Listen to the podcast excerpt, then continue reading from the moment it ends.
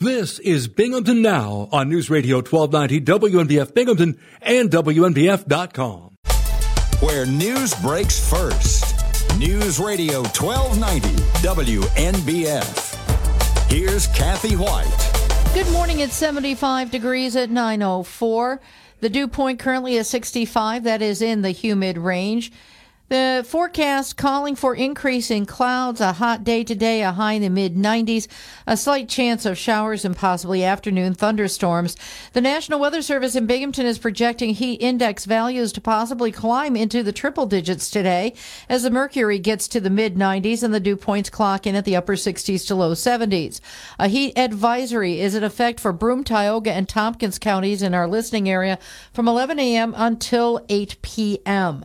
New York Governor Kathy Hochul yesterday issued a call for residents across the state to prepare for the extremely hot, uncomfortable, and dangerous spike in the heat and humidity. Heat index values were projected to reach up to 100 in parts of the southern tier. Once again, that includes Binghamton and possibly in the triple digits for the Mid Hudson Valley, Capital District, and New York City. The values could only be slightly lower into the 90s for the Finger Lakes, Central New York, and Mohawk Valley. The New York State Department of Health says heat is the number one weather related killer in the United States, even though heat related illnesses and deaths are preventable. The governor's office warns the heat in the summer can lead to formation of ground level ozone, which is a major component of photochemical smog. The New York State Department of Environmental Conservation and Department of Health issue air quality health advisories when DEC meteorologists predict levels of pollution to exceed an air quality index value of 100. While it may be tempting in the heat to invoke your inner child and take a dash through the hose, 21 counties are under a drought watch and residents are being encouraged to conserve water. Good news is none of the counties in our listening area, the nearest one over past Tioga County and Chemung County under those drought advisories. Two Tompkins County men are accused of possessing child pornography and exploiting children. New York State Police say 42 year old Ian Marsh and 22 year old Matthew Marsh, both of Enfield, were arrested Tuesday and charged with felony possessing a sexual performance by a child. Officers from the New York State Police Bureau of Criminal Investigation and the Computer Crimes Unit conducted their investigation after authorities got a cyber tip. The men have been ordered to appear in 10 Enfield Town Court later on this month. An Owego man is facing felony charges after village police investigated an attempted assault on Temple Street. Police say 24 year old Brandon Barney is charged with felony, criminal possession of a weapon, and felony attempted assault with a weapon. That weapon was identified as a knife. Police provided no details about the reported assault attempt or the intended victim. Barney was turned over to the Tioga County Sheriff's Office for his booking through Tioga County Centralized Arraignment.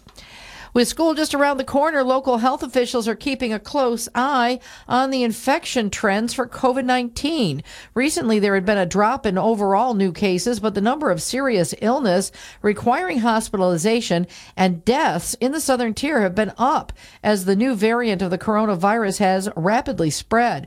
While the number of people in the hospital in Broome County reported yesterday morning was down slightly by eight from the previous day, the 42 was more than double the reported amount of people hospitalized a month earlier. In an unusual development this week, Broome, Cortland, Delaware, and Tioga counties all reported an additional COVID death. Broome County's death toll now stands at 536, while Cortland now has 127 fatalities. Delaware 82, and Tioga County's morbidity from the pandemic has risen to 87. Chenango County's death toll still stands at 124, where it's been since June 21st. Several of those counties reporting a loss this week had not had a new death for a month or more. Health officials continue to urge people to get vaccinated and get up to date on boosters, but also consider wearing masks indoors in public spaces and maintain good hygiene, social distancing, and stay home when sick. A measure to recognize the 211 informational phone service as a vital resource when dealing with emergencies in New York State has final state legislative approval. Assemblywoman Donna Lupardo of Endwell had introduced the bill that would activate 211 during disasters. The Democrat points out the clearinghouse for all kinds of information has been vital during such disasters as the flood of 2011, but also most recently during the health crisis of the COVID 19 pandemic. $400,000 more has been allocated in the state budget, bringing the funding for the phone hub to $2.4 million. The service has long been operational by agencies like the United Way of Broome County as a community resource and still serves that purpose. Residents can pick up the phone and dial three digits to access information on everything from how to find emergency food assistance to where they can donate furniture. The service impressively rose to the challenge during the height of the pandemic and lockdown as it was difficult for the volunteers to be able to get in to man the lines themselves, but still managed to keep 211 available for residents to get information on testing, accessing food and medication if they were quarantined, and also given the vaccination locations. WNBF News Time 909. The National Weather Service has issued a heat advisory for Broome, Tioga, and Tompkins counties from 11 a.m. until 8 p.m. today. The WNBF Twin Tiers forecast increasing clouds today, hot, a 30% chance of showers and afternoon thunderstorms, high in the mid 90s, heat index values as high as 100. Mostly cloudy tonight, a 60% chance of showers and thunderstorms, low in the upper 60s. Friday, mostly cloudy, a 60% chance of showers and thunderstorms, high in the upper 80s. Saturday starts off with patchy fog in the morning. Otherwise, partly sunny, a 40% chance of showers and thunderstorms, a high near 90. Sunday, mostly sunny and hot, a 30% chance of afternoon showers and thunderstorms, a high in the low 90s. Monday, partly sunny, a 50% chance of afternoon showers and thunderstorms, and a high near 90. Currently, it's 75 in Binghamton. It's 11 past 9 where news breaks first.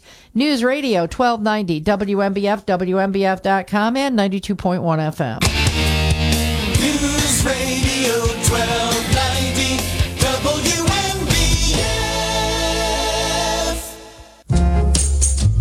Hello. Welcome to your live local talk program. I'm your host, Bob Joseph. Enough. Dispense with that. Doesn't sound sincere enough. Thursday morning, August 4th, we're doing it live at 607 772 1290. Lots and lots of calls. Call us now. Enlighten me. 607 772 1290. Email bob at WNBF.com. Without further ado, we begin in Chenango Forks with Barb. Good morning. Morning, Bob.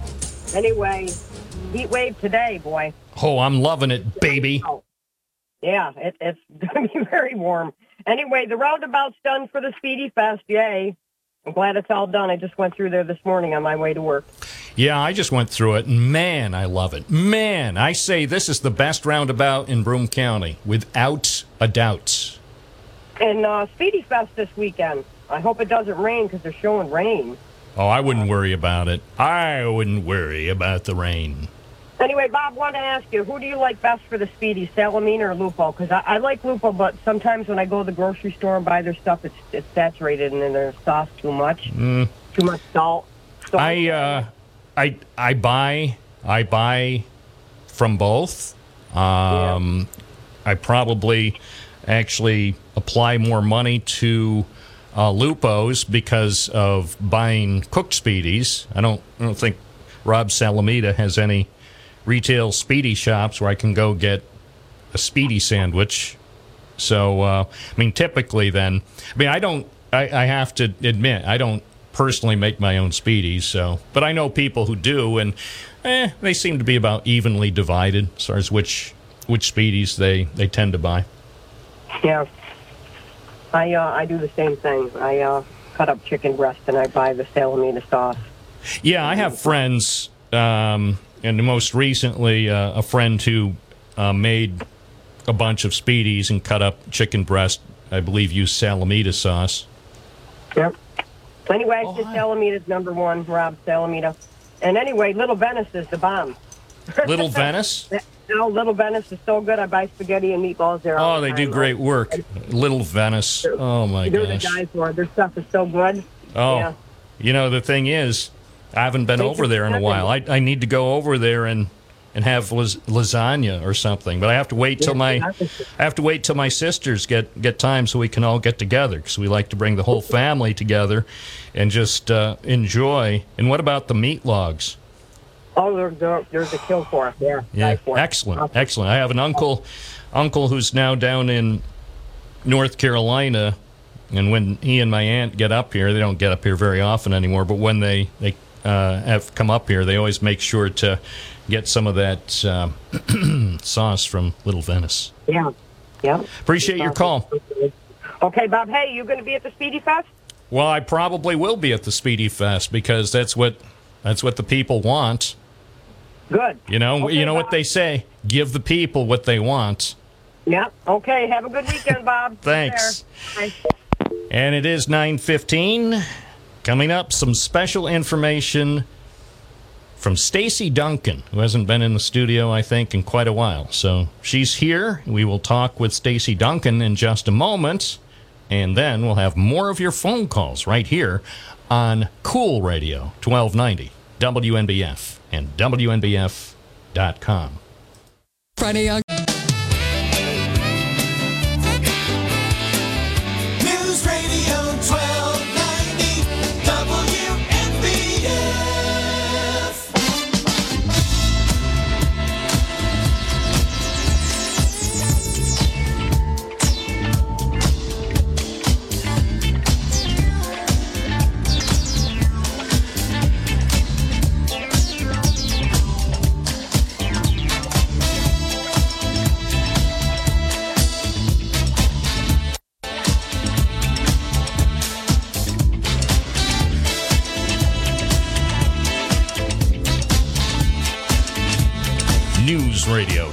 WNBF, and WNBF.com with Bob Joseph. And we welcome back to the program Stacy Duncan. You know, you wear so many hats. you, it's it's incredible. Yeah, so so we, we go by CEO of the Leadership Alliance now. So it's a little more simplified uh, uh, uh, way of saying it's. Uh, I get to I get to manage the operations of the Greater Binghamton Chamber and the agency. So, yes. So when did it officially become Oh, the Leadership The Alliance? leadership uh, November of 2019. We are we are already right. three years. Yeah, we, we we welcomed in the new partnership and then got hit with COVID. So it was uh, not exactly what we were uh, thinking would happen in the first couple of years, but um, but it's it's a it's a great partnership. I'm, I I love it. so even though you wear multiple hats, you haven't managed to clone yourself yet. Not yet. Not yet. Still trying. Technology. There's Yeah. probably somebody, some researcher. we've got some some yeah at- some at- AI at- companies at, Binghamton here. University. You know, some spin-off or Mm-hmm. over on on uh, Hawley Street. I wouldn't be surprised somewhere on the Yeah, third floor. Somebody is like, we can start cloning. My people. kids might disagree with the need for two of me, but yeah, but but yeah, probably depends. On the other hand, at Christmas time, It's true. This is true. That's in birthdays. Yeah. Mm-hmm. So, but you know, the rest of the year, nah. no, we, less mom, less mom, You're more right. freedom. Yeah, exactly.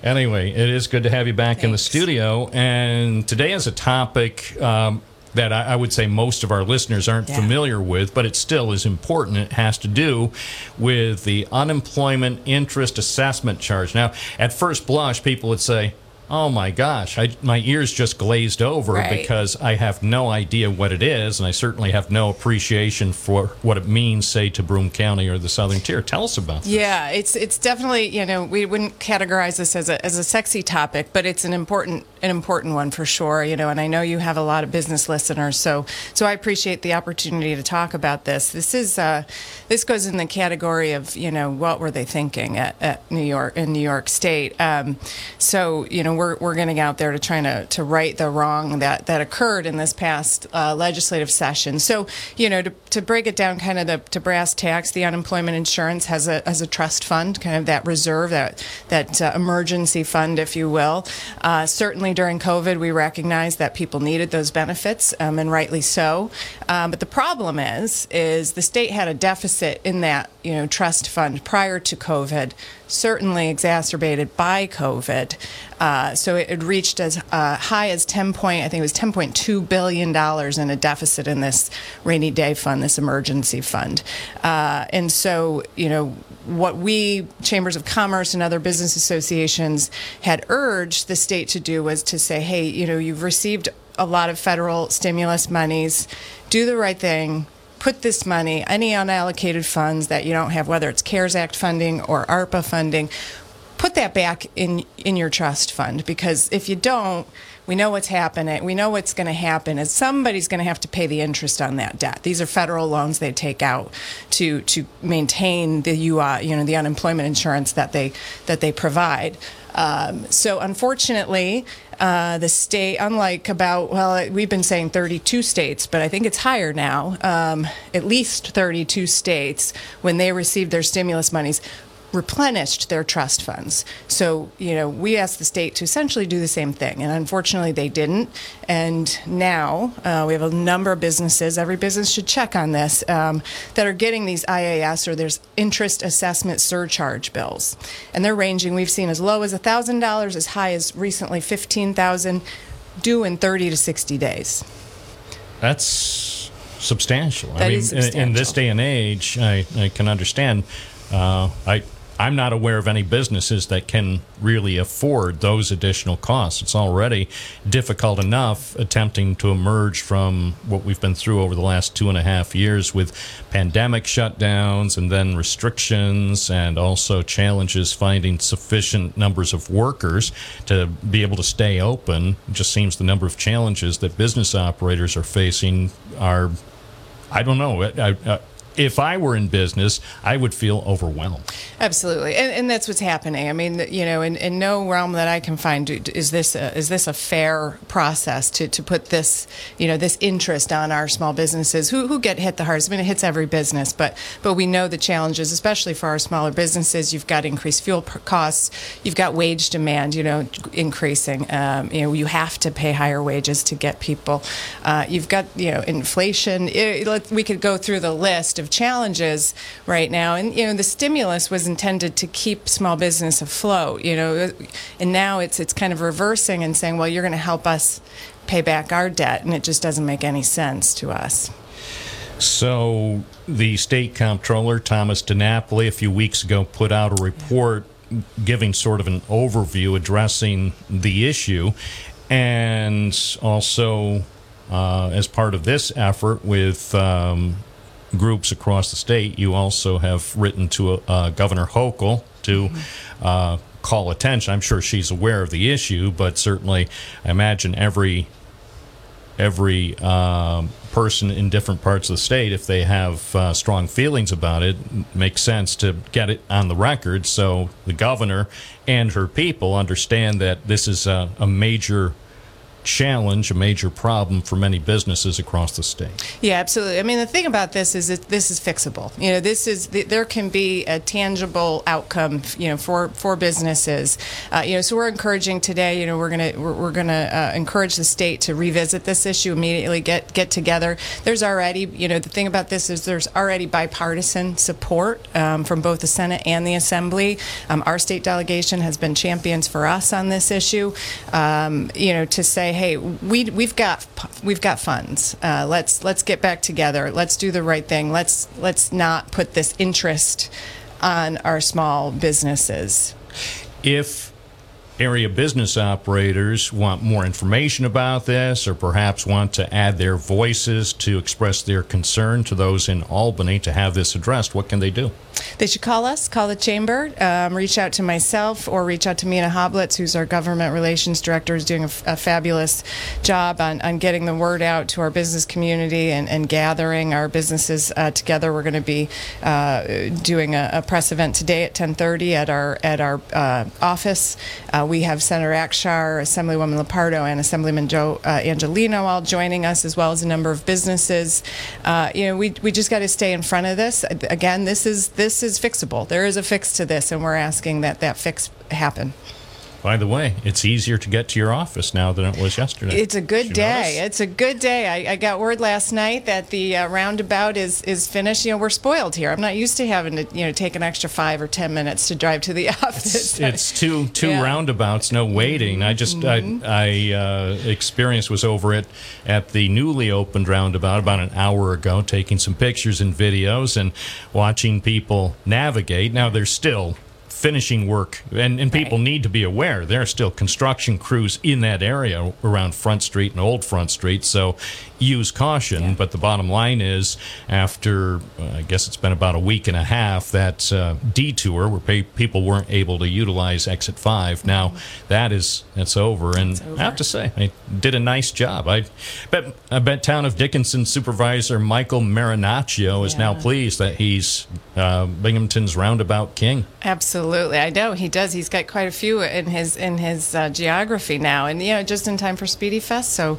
they said it would be done in time, and, and they delivered. So it's it's good stuff.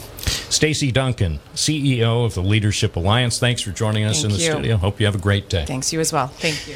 928, this is WNBF, 1290 AM, 92.1 FM, and streaming live at WNBF.com. The Illumin.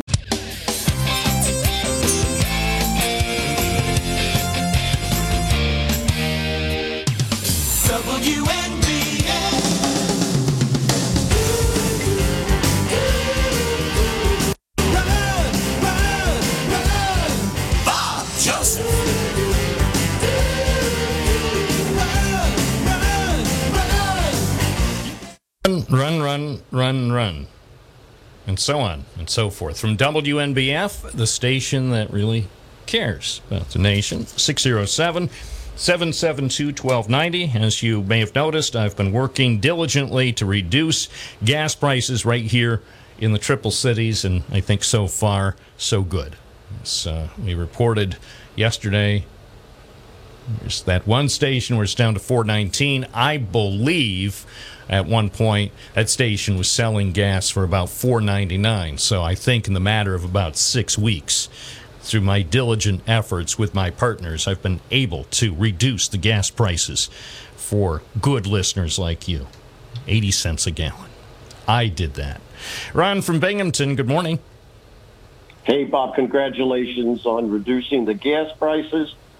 I was just thinking that's one of the reasons I always call here because the show is kind of full of gas, you know?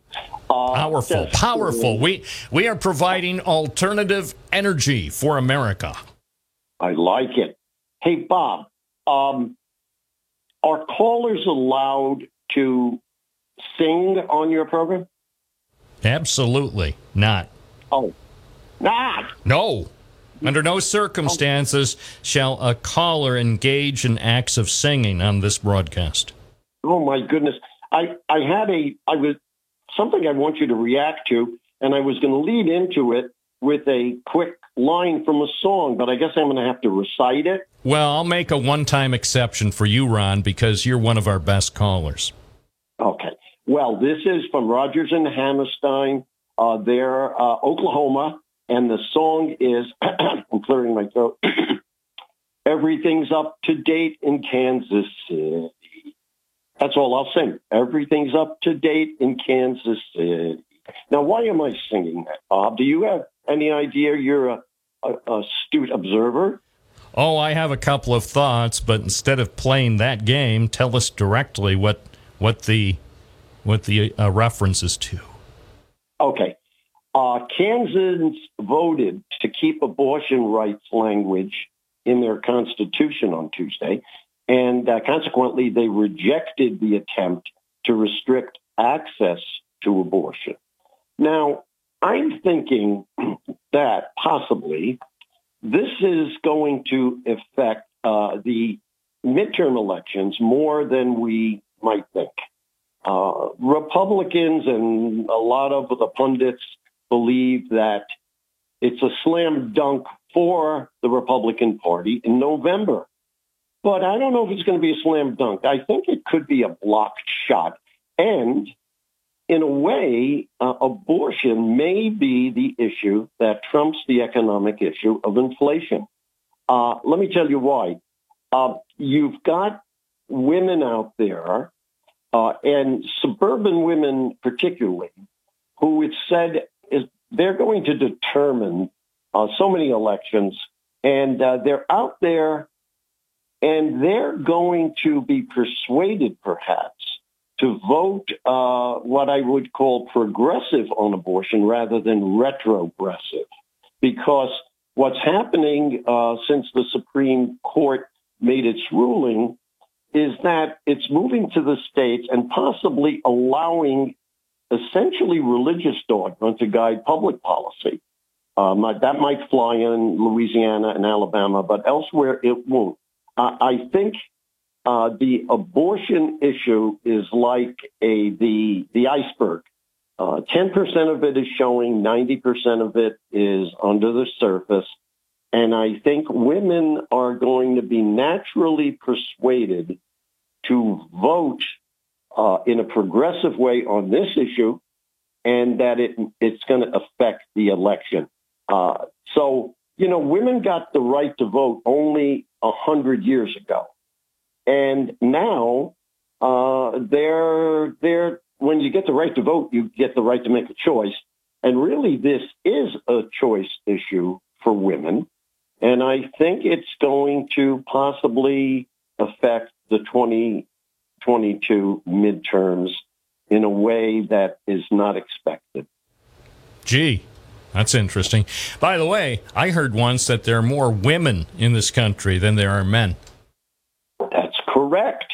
And that's part of the 90% of the iceberg that's under the surface. And you know how people wouldn't admit they voted for Trump?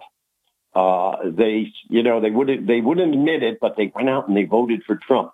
Well, they may not admit that they voted on the abortion issue, but this has got to be in the back of women's minds. Now, I'm not, I'm not saying by that that all women want unlimited abortion. In other words, abortion right, uh, abortion right up to delivery. I'm not saying that, but uh, women probably are going to think, well, wait a minute. The first trimester, are you going to take that away from us uh, and get us back to like the Stone Age or what you call the um, the coat hanger era.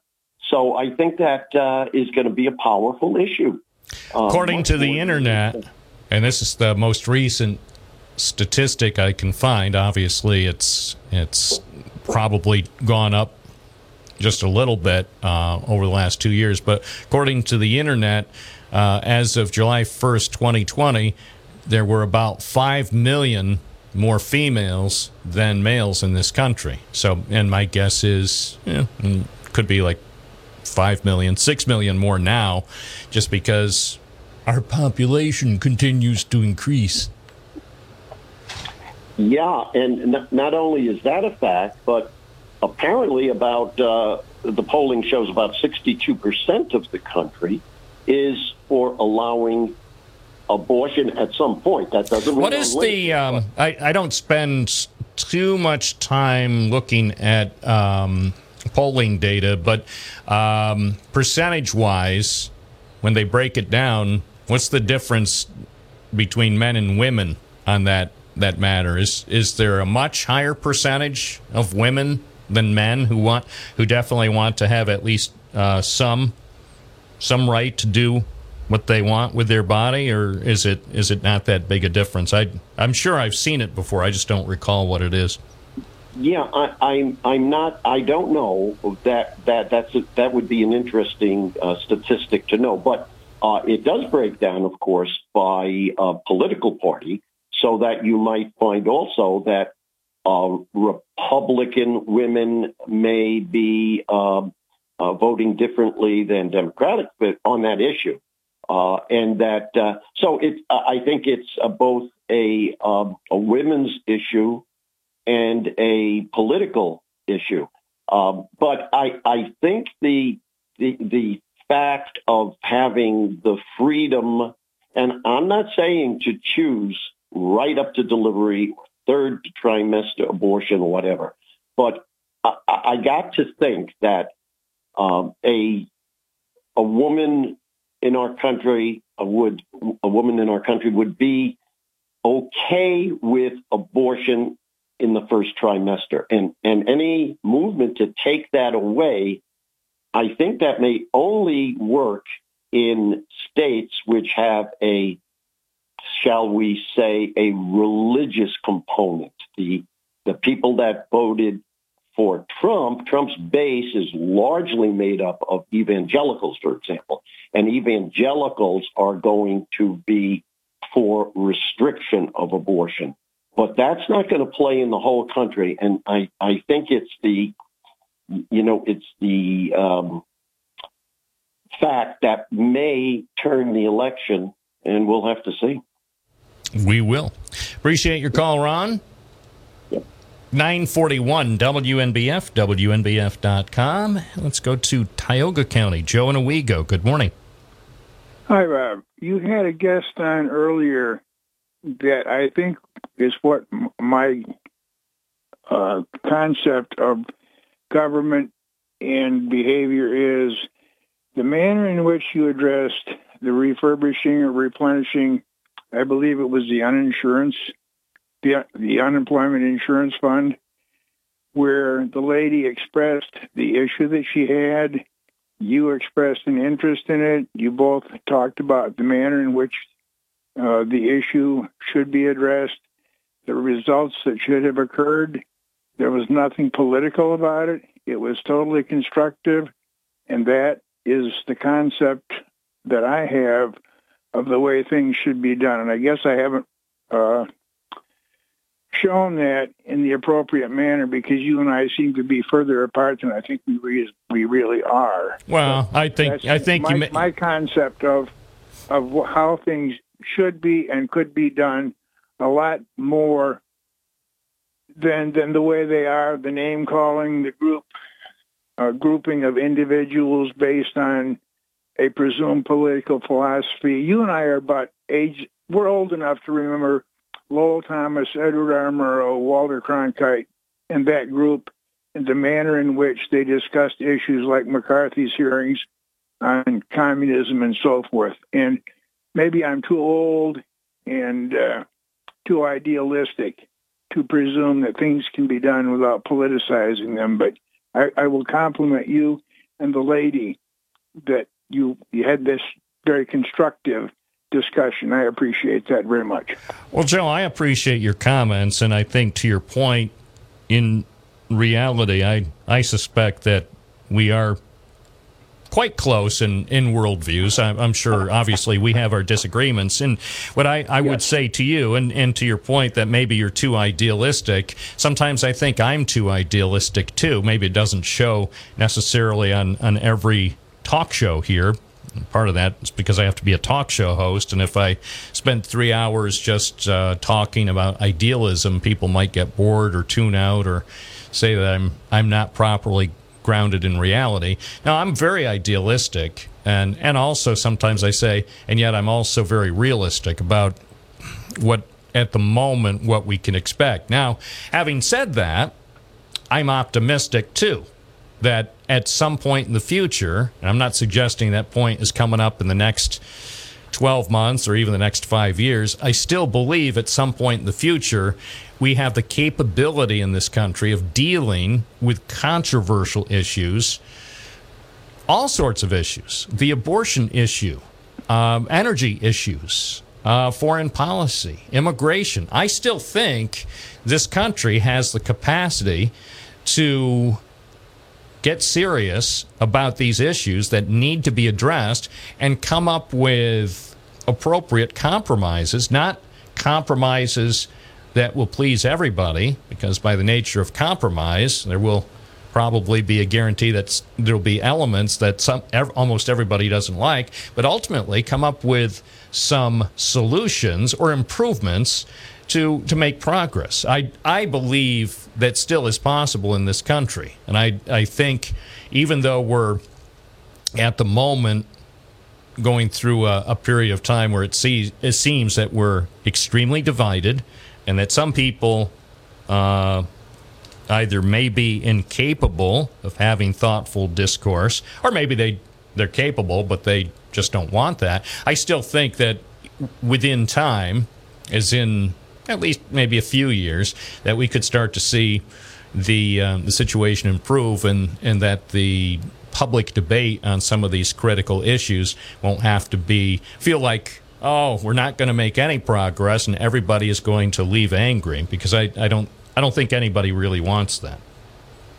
yeah, the, the manner in which, again, it goes back to getting information, information you can use constructively, and then using it constructively and so forth. But again, I will thank you and your guest for providing example of what I guess is my idealistic outlook on getting things done. Thanks a lot. We'll talk to you again. Thank you, Joe. It's 946. Bob Joseph here for you, live and local, every weekday morning from 9 to noon. Don't take the program for granted. I don't take the program for granted. I feel very, very fortunate to be hosting a program like this in the town where I was born. In fact, I was born, I guess, two miles from here. How many people get to do that? Have conversations with uh, neighbors and friends and officials and talk about the things that are important to us in our area and across the country, and even issues thousands of miles away. So it's it's not to be t- taken for granted. It's not to be taken lightly that there is this opportunity for you if you get up a little bit of courage to call and talk to the program and actually have a conversation. 607 772 1290 is the phone number. The email address is bob at wnbf.com. I'm Bob Joseph. You're listening to News Radio WNBF. Mo. News Radio 1290 WNBF. 951. Today is Thursday, August 4th, 2022. Enjoy it. You will never get to live this day again. So make it a great day with WNBF.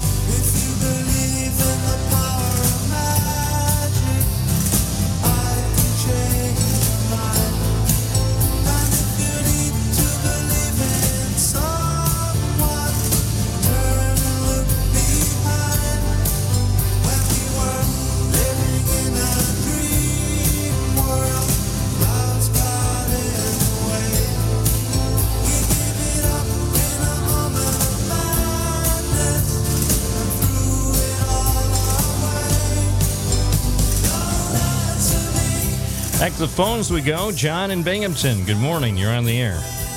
Hi, Bob. Yesterday there was a public hearing at City Council. Uh, you know that that council that has fiscal conservatives on it, people that fight for the taxpayer, and uh, the public hearing uh, was regarding uh, approximately seven hundred thousand dollars, up to seven hundred thousand, uh, for the tennis courts uh, that are not open uh, bringing it, you know, in in round numbers to uh, going from a 1.3 million dollar deal to a 2 million dollar deal, and uh, in going over the stories that have been written, WSKG had a story in February of last year. Uh, Kraham was quoted as saying there was no drainage issues and that he needed twelve thousand dollars uh, to manage uh, the uh, the repairs and then your story, some 40 days later, at the end of March, uh, indicated that there would be no cost, uh, additional cost to the taxpayers, uh, and that the courts would be open in July. Uh, Kraham also stated that the ten- tennis tournament was going to happen.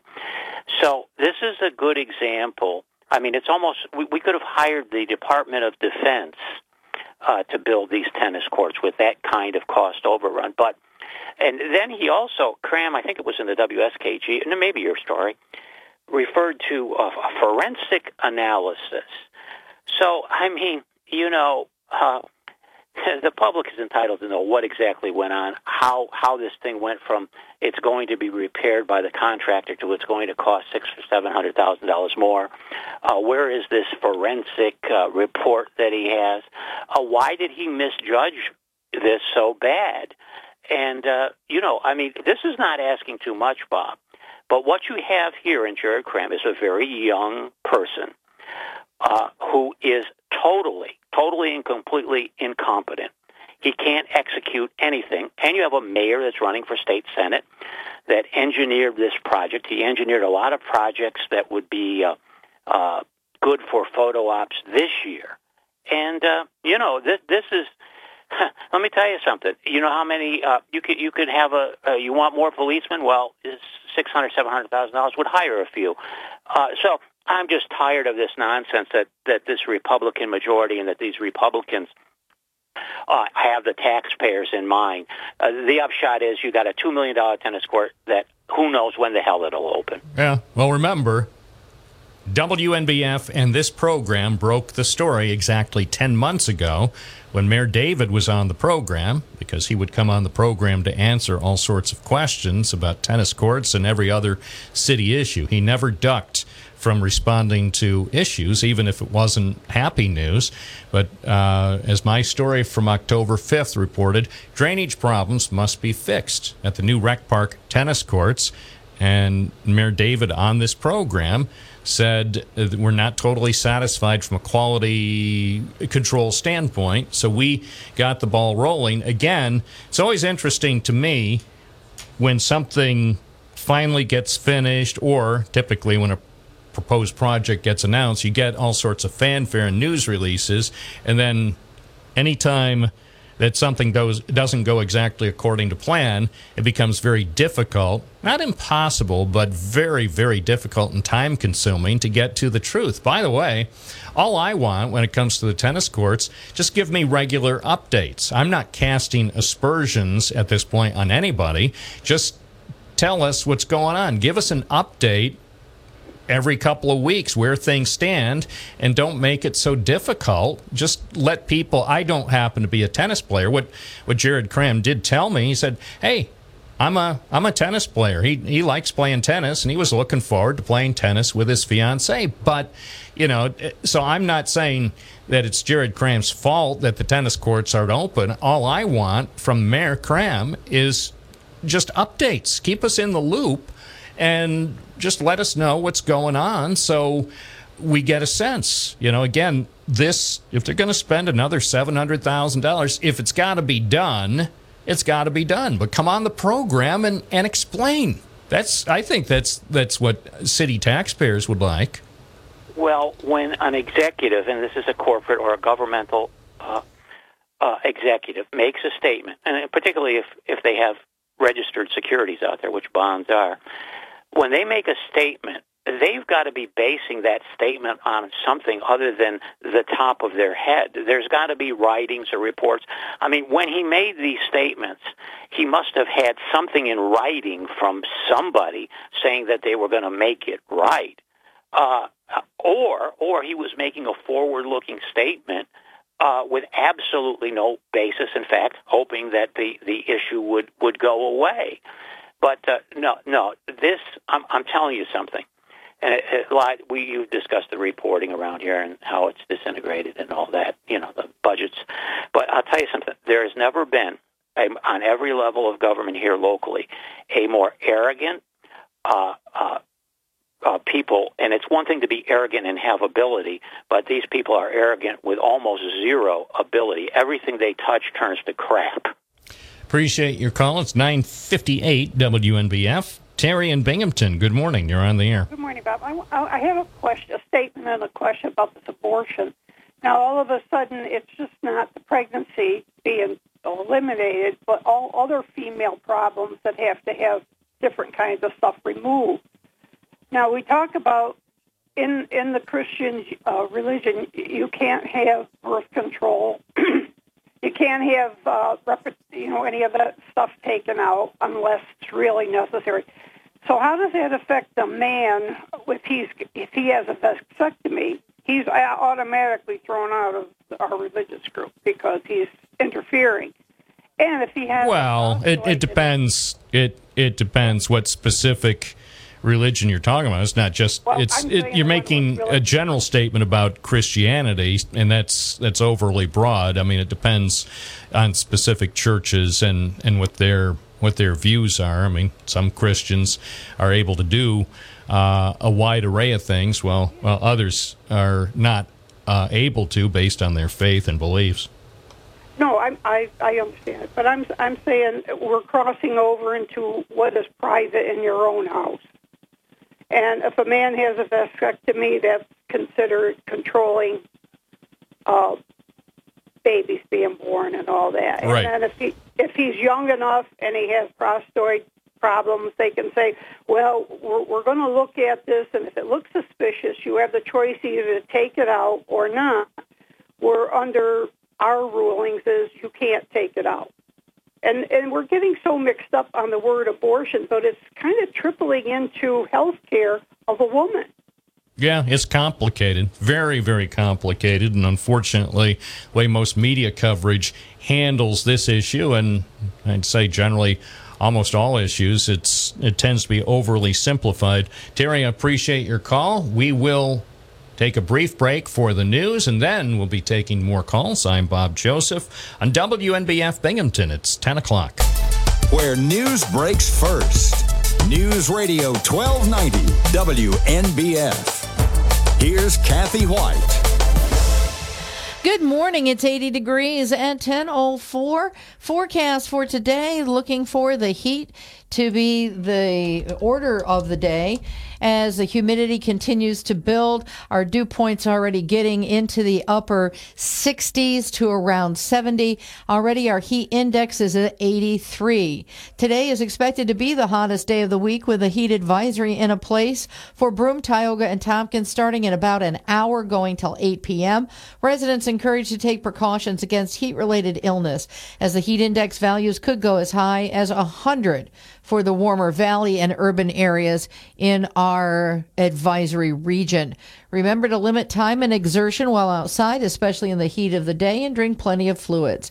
If you have pets, bear in mind they are also affected by the heat and should be provided with a cool place to rest, plenty of water and shade, and keep them off concrete and asphalt where temperatures can quickly get hot and burn their paws. Never leave pets or people unattended in a vehicle, even with the windows rolled down. WNBF News Time 1005. Owego police say they were called in to break up a huge brawl on North Avenue near Main Street last week. Police say the trouble was reported about 9 p.m. on July 25th when responding officers found a big brouhaha involving dozens of people. Owego police, the Tioga County Sheriff's Office, and New York State Police stepped in to control the situation as around 40 people were involved in a big argument and fighting. Several individuals were issued appearance tickets for Owego Village Court for disorderly conduct and fighting. The news release from the village police did not name any of the defendants and did not say just how many of those 40 people said to be involved in the brawl were actually charged. Owego police are announcing the capture of a teenage fugitive last week. Village Police Department says 18 year old Aiden LaForest of Owego was arrested under a warrant issued by Athens, Pennsylvania for a theft. The teen was being booked when he escaped from custody. In addition to the petty larceny count, LaForest now has escape and resisting arrest added on to his charges. He was turned over to the Tioga County Sheriff's custody. WNBF News Time 1006.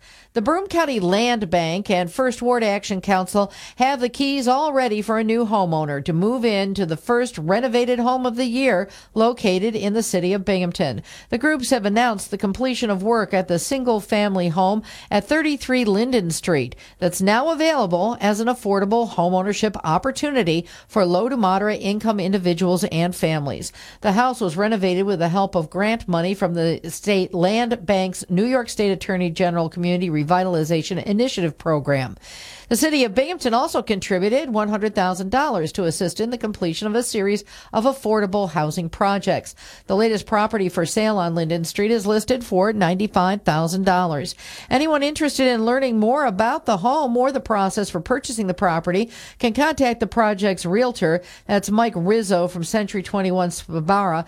The phone number is seven is 516 578 8328. Inquiries can also be sent via email to targetsh at AOL.com. Well, a piece of New York State's downtown revitalization initiative money that went to Tioga County has gone to a business that's now open as a way for other properties to also be refreshed and renewed. Home Central held the grand opening of a new kitchen and bath showroom and design center in Owego this week. The showroom in an over century old building at the corner of Fox Street and Central Avenue is the result of a major fix up to the old building itself. In a news release announcing the August 2nd grand opening, Grand Central Central said the location gives the community the chance to keep business in the area and make home improvement processes easier. There's been a huge increase in interest in home improvement and building projects, most recently during the pandemic as people were locked down and noticing all the work that could be done in their surroundings, both inside and outside their homes and businesses. The center offers a design center where homeowners and contractors can tour cabinet styles and finishes, countertops, windows, flooring, siding, and doors. The New York State Revitalization Initiative in Owego has been targeted at making substantial improvements to an area of Tioga County that had been hit hard by the historic flooding of 2011. Managers of the Fox Street business say having the showroom and design center available in Owego could serve as a resource that will help keep all aspects of home improvement and building in the community instead of being outsourced for services and materials outside the southern tier. WNBF News Time 1009.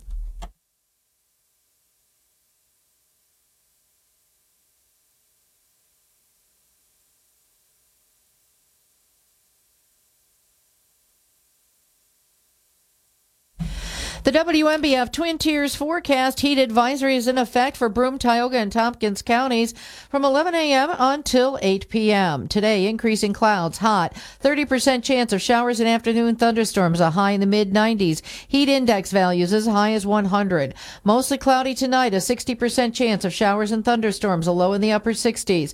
Tomorrow, mostly cloudy, 60% chance of showers and thunderstorms, high in the upper 80s. Saturday starts off patchy morning fog, otherwise partly sunny, 40% chance of showers and thunderstorms. A high near 90. Sunday, mostly sunny and hot. 30% chance of afternoon showers and thunderstorms, a high in the low 90s. Partly sunny on Monday, 50% chance of afternoon showers and thunderstorms, and a high near 90.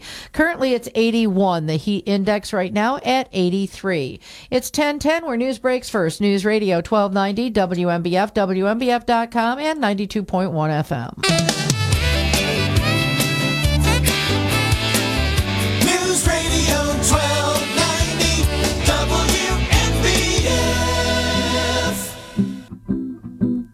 Thursday morning with Bob Joseph, WNBF and WNBF.com.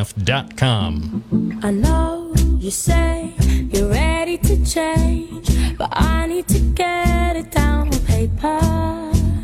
It's in your face, you're ready to blame the first guy in line to catch the train. I'll save your seat, cause you don't stand for what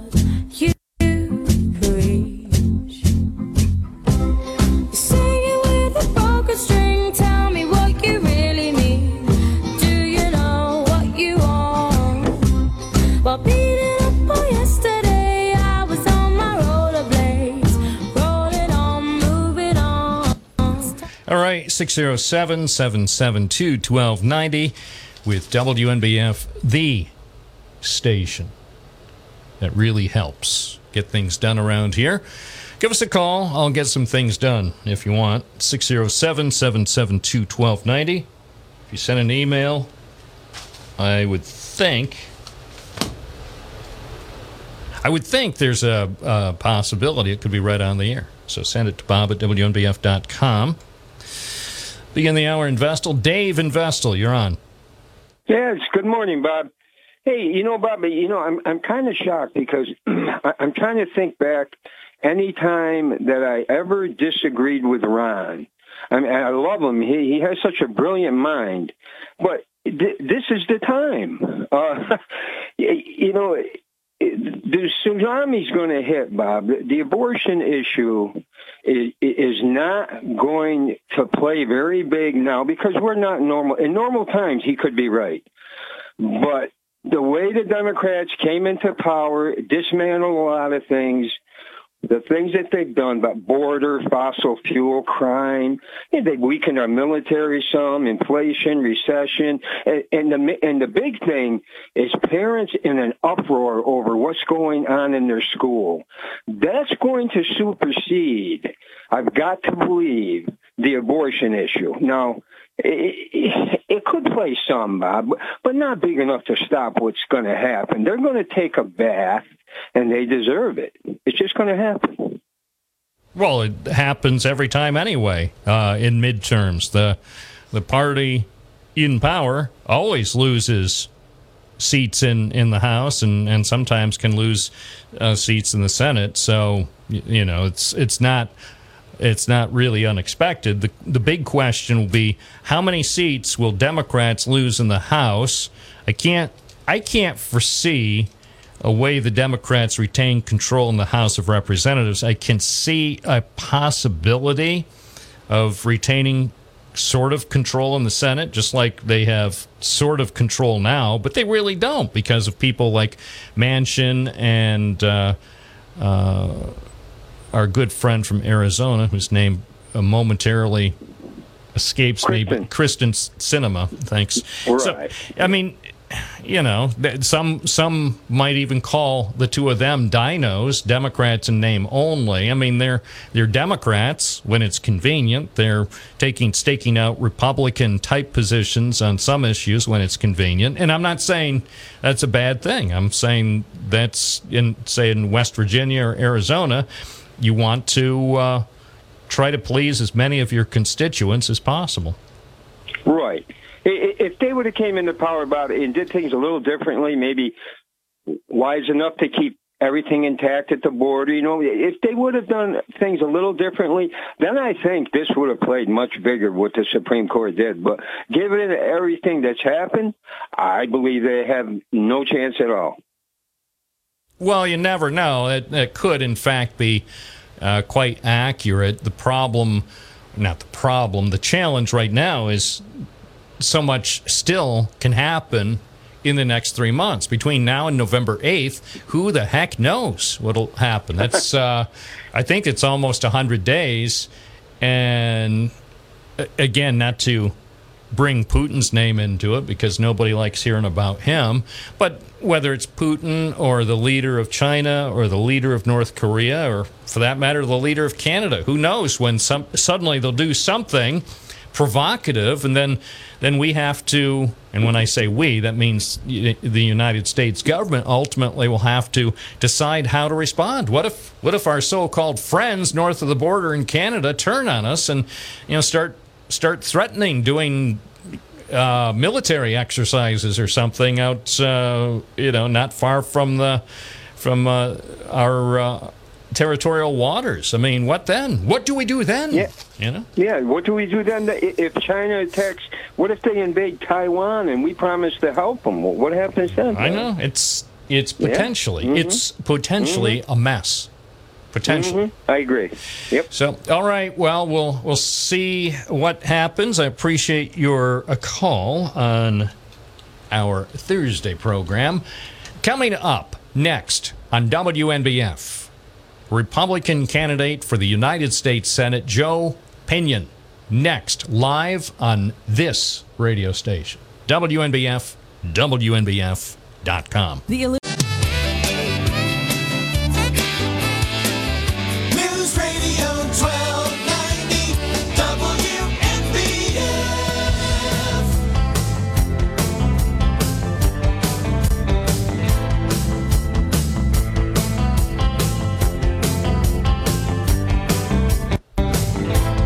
WNBF, WNBF.com with Bob Joseph. On a Thursday morning, we welcome back to the program Republican U.S. Senate candidate Joe Pinion. Good morning. Good morning. Good morning. Good to join you. Where are you today? Uh, in the city right now, on en route to Chautauqua County. So uh, again, traveling the state far and wide to let people know they have a chance to have a choice in this election. And then after 24 years, uh, we, the people of New York, can tell Chuck Schumer thanks, but no thanks. What part of the city are you in? Uh, so we're driving through uh, the Upper East Side of Manhattan now on my way to meet uh, a couple of the other statewide candidates, Michael Henry, who's running for Attorney General, and uh, Paul Rodriguez, who is running for Comptroller, and then going to, from there, proceed to, uh, to head up north. Yeah, how's traffic this morning? Not too bad, actually. Can't complain. So, you know, this is the, the small perks uh, of a Thursday morning. exactly. I was listening listening to the uh, traffic and weather together this morning on on WCBS 880, and it sounded like it was relatively uneventful compared to uh, a little earlier this week. You never know what to expect. uh, absolutely.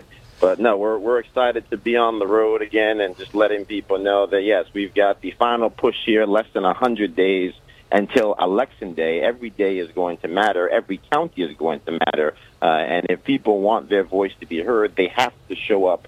Uh, 3.3 million people voted for President Trump in this state, quietly as it was kept uh, just a short two years ago. If all of those people show up again to let their voice be heard, uh, we'll be in good shape. But beyond that, um, if people, whether they be left of Bernie Sanders or right of President Trump, uh, have decided that what has happened in New York State is wrong, uh, the poverty that is out of control, the crime that has run rampant, uh, the inability to keep food on the table uh, because of the inflation that is bankrupting our families, uh, then this is the moment where we can send the message that the man who has accumulated power in our name has failed us time and time again.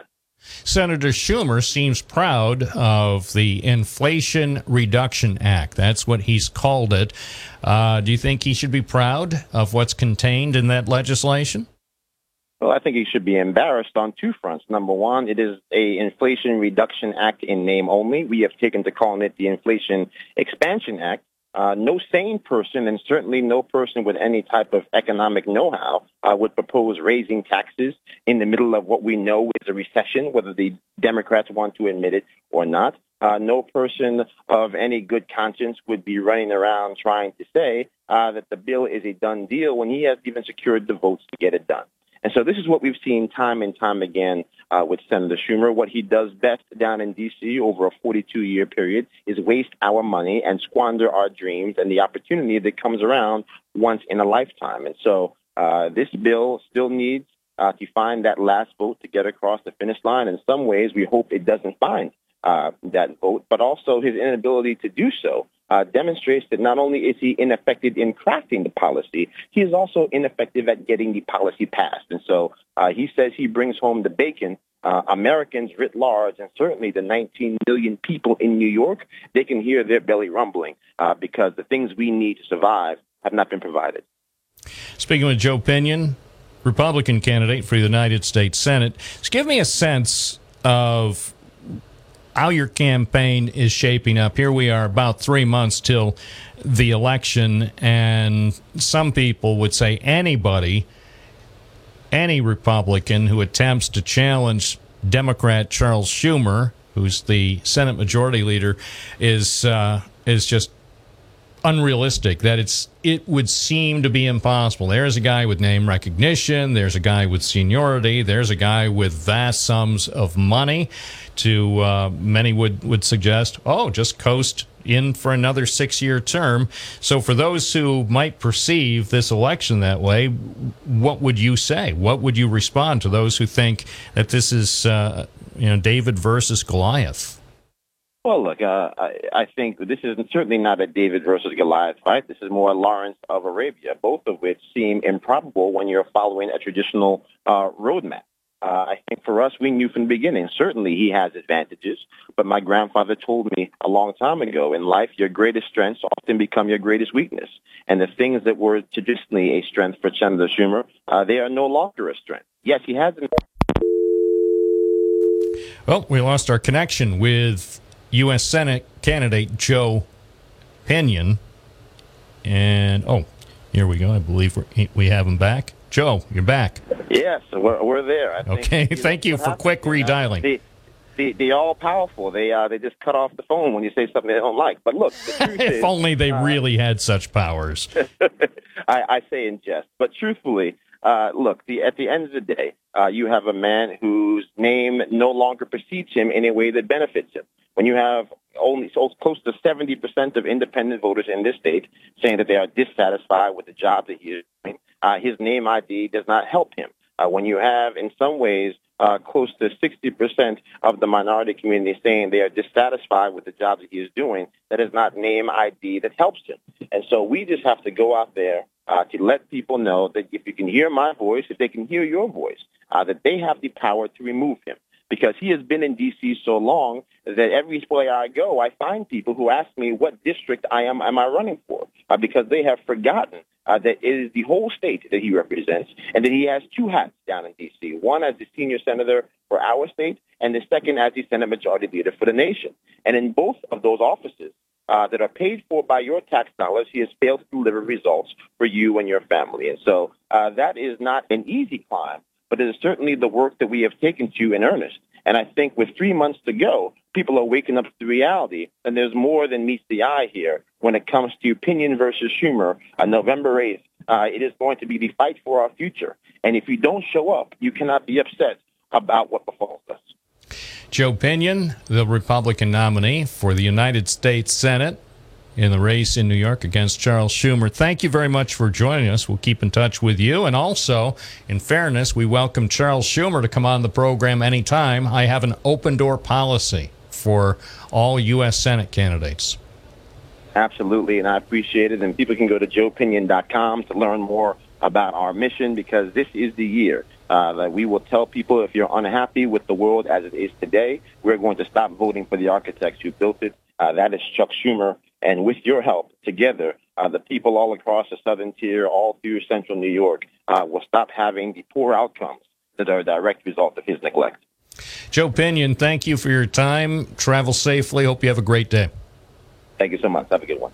It's 1025. I'm Bob Joseph live on a Thursday morning. This is WNBF, 1290 AM, 92.1 FM, also streaming at WNBF.com. Our phone number, 607 772 1290. And the email address is bob at WNBF.com. This is live and local radio. Enjoy. Almost three.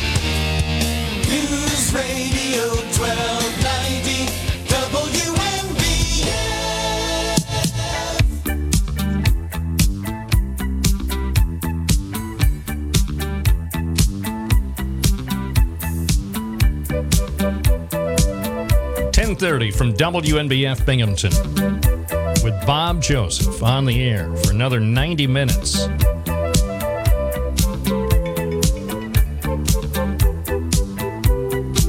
And then I can go out and about around the Triple Cities to report the news of the day. Because that's what we do. We bring you breaking news on air at 92.1 FM, 1290 AM, and on the internet at WNBF.com. This is the station providing the local news that so many people crave.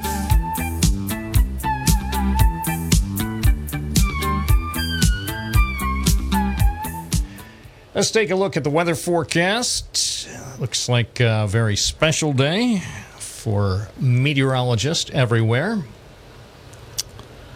Heat advisory will take effect in 30 minutes. The heat advisory will remain in effect until 8 p.m.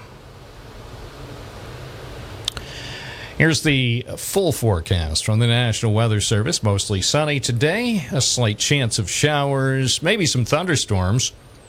In the afternoon, high 96, the heat index 100. Mostly cloudy tonight, showers and thunderstorms likely. Low 69.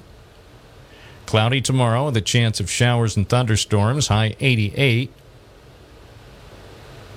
Partly sunny Saturday, a few showers and thunderstorms, high 90. And then, for those who need it, the Sunday forecast mostly sunny with a chance of showers and thunderstorms in the afternoon, high 92. Right now, it's a sultry 86 at News Radio, WNBF. Feels like 91 downtown Binghamton. So, what should you do? Of course, you should stay hydrated. The heat index today between 95 and 100, you will probably want to take it easy because heat illnesses could occur. Drink plenty of fluid, stay in an air conditioned room, stay out of the sun, check up on friends and relatives and neighbors, even strangers. If you see, if you're out and about today in a park or someplace, or a parking lot, if you see someone who looks like they need help, ask them if they need help. If they don't respond, call for help. Don't ignore. If you see somebody who may be having a heat related illness, get on the horn, call 911 and, and get get the medics over there to to assess. We don't want anyone to be hospitalized or possibly to die because of the heat. Young children and pets can never be left in vehicles under uh, any circumstances unattended. So take precautions, be careful, uh, do your best. I know sometimes people say, oh, it's the media making too much of it. Well, yes and no. Yes, it's too much. If if you already know and are fully aware of the uh, risks of uh, weather conditions like this, I can certainly appreciate where you think it's like, okay, we get it, but sometimes some people don't really get it. So, eh, we're doing our best. Striking a balance. By the way, in addition to the heat, scattered thunderstorms will develop late this afternoon and evening, and a few storms could produce torrential downpours and strong gusty winds. So please pay attention to what's going on. That is what I recommend. Paying attention to what's going on. It's Thursday morning here at WNBF. I'll tell you one thing that's going on the cider mill. The cider mill is open. Yes, they're open for the season. Tis the season to be jolly. Now that the cider mill is open at 2 Nanticoke Avenue in Endicott. They have all your favorite sweet taste of fall. I know you're saying, but Bob, it's not fall yet. No, but it will be fall before you know it. And so you get a fall preview donuts and candy apples, and of course, the best cider in upstate New York. And on a day like this, nothing can possibly cool you off like a cider slushy. The Cider Mill. Today is opening day. Experience the fun, the pleasure for yourself and for your family. Cider Mill is open daily, 7 a.m. to 6 p.m. to Nanticoke Avenue. Enjoy the Cider Mill. As I say, tis the season for me to be jolly, and you too, with the Cider Mill in Endicott. It's 1035. This is WNBF and WNBF.com. Looking forward to talking with you about the issues important to you and your family. Are you a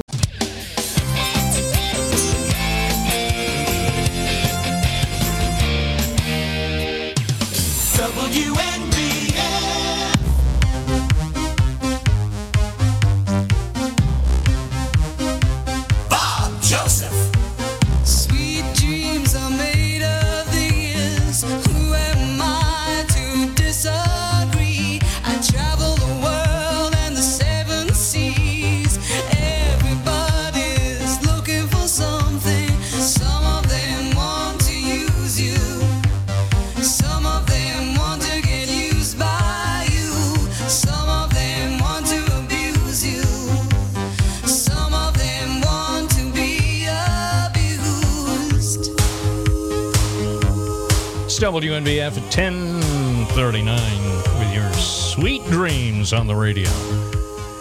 Well, here's uh, more nightmarish news from the world of journalism. The world of journalism. And uh, it pains me to bring you news of this nature, but uh, if you support local journalism as much as I do, and I suspect most most local journal uh, most uh, people area residents do support uh, the local reporting especially the kind we used to receive so the word from our friends at gannett the word today is not good. And we'll just say thanks to Jeff from Binghamton, who has been tweeting out some information about what sounds like more ominous news for those of us who spend hundreds of dollars. I admit, I spend hundreds and hundreds and hundreds of dollars. In fact, over the years, I have spent thousands and thousands and thousands and thousands of dollars supporting, helping in my own little way to support Gannett in its Binghamton operation. In fact, I might, in in the interest of full disclosure, there was a time when technically, I guess I might might have been viewed as a Gannett employee. Actually, probably from a legal standpoint, an independent contractor because I delivered their delightful paper called the Evening Press and the Sun or the Sunday Press as well back in the day when such publications existed. So, um, the first newspaper, first newspapers I read were Gannett publications. The Evening Press, and then in 1971, when Gannett decided to buy the Sun Bulletin, I read that. Of course, confidentially, I like the Sun Bulletin. As I recall, I enjoyed the Sun Bulletin even more when it was an independent paper before it was part of the Gannett empire.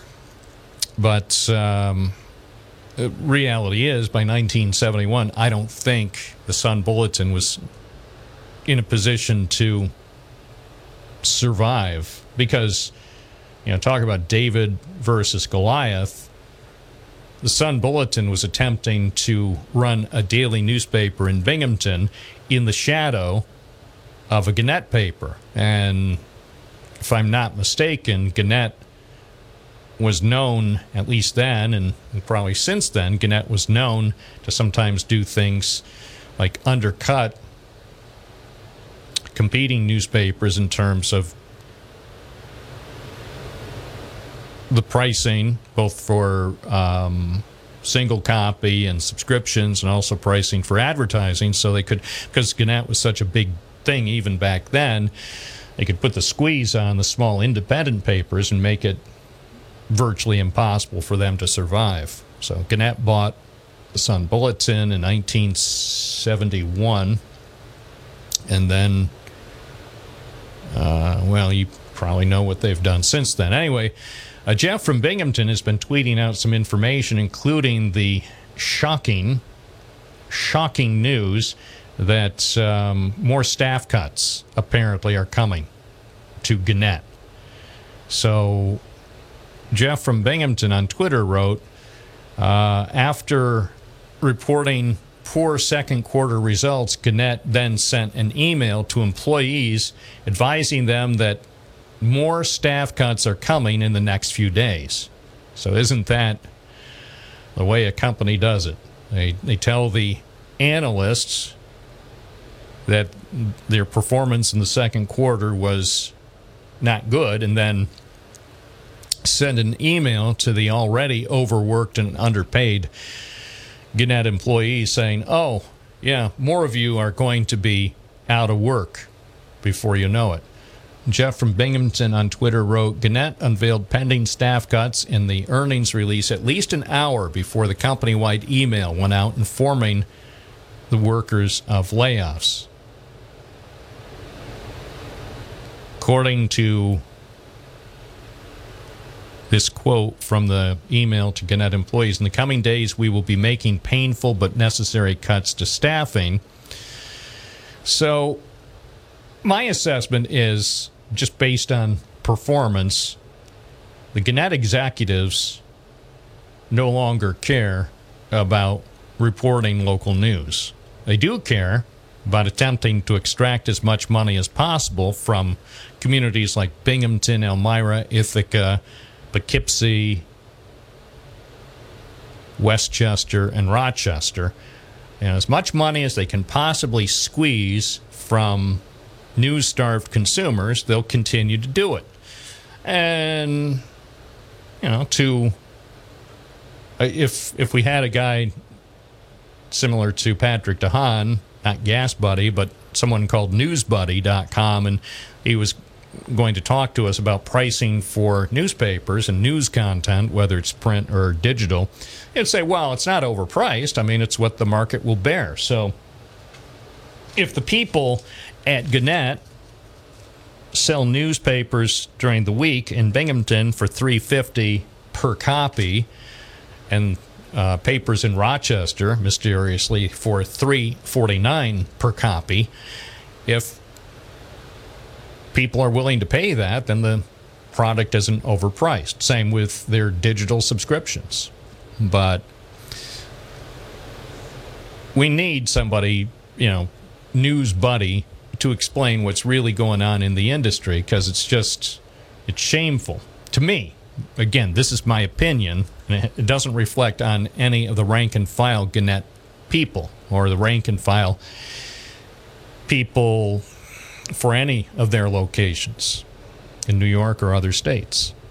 So, also, Jeff from Binghamton wrote on Twitter, based on this earnings call, Gannett will be uh, apparently unloading more real estate to pay down debt. Well, it's it's already done that here in Broome County. They sold their fabulous place on the Parkway, which is now home to a UHS building across from the university. They uh, huh, wound up selling their fabulous printing plant that they operated for 12 years, only 12 years, a $50 million printing facility in Johnson City. They sold that to you, the people of New York State. So that was a double whammy. New York State residents subsidized the construction of that printing facility because it was part of a, a brownfield reclamation project. So Gannett got breaks to build it where it did on that old Endicott Johnson site in Johnson City. Then they operated the printing plant for 12 years before they pulled the plug and put nearly 100 fine people out of work.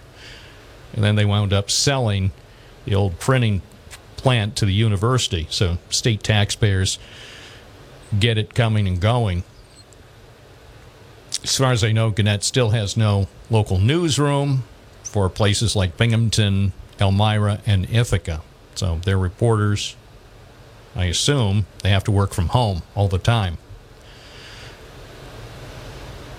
The guy who is the Gannett CEO, his name is Mike Reed. During the earnings call, apparently he said resources will be realigned in view of reduced revenue projections. Although, according to Jeff from Binghamton, he still touts the value of local reporting in today's highly charged environment. How he could possibly indicate he values local reporting when you see what's happened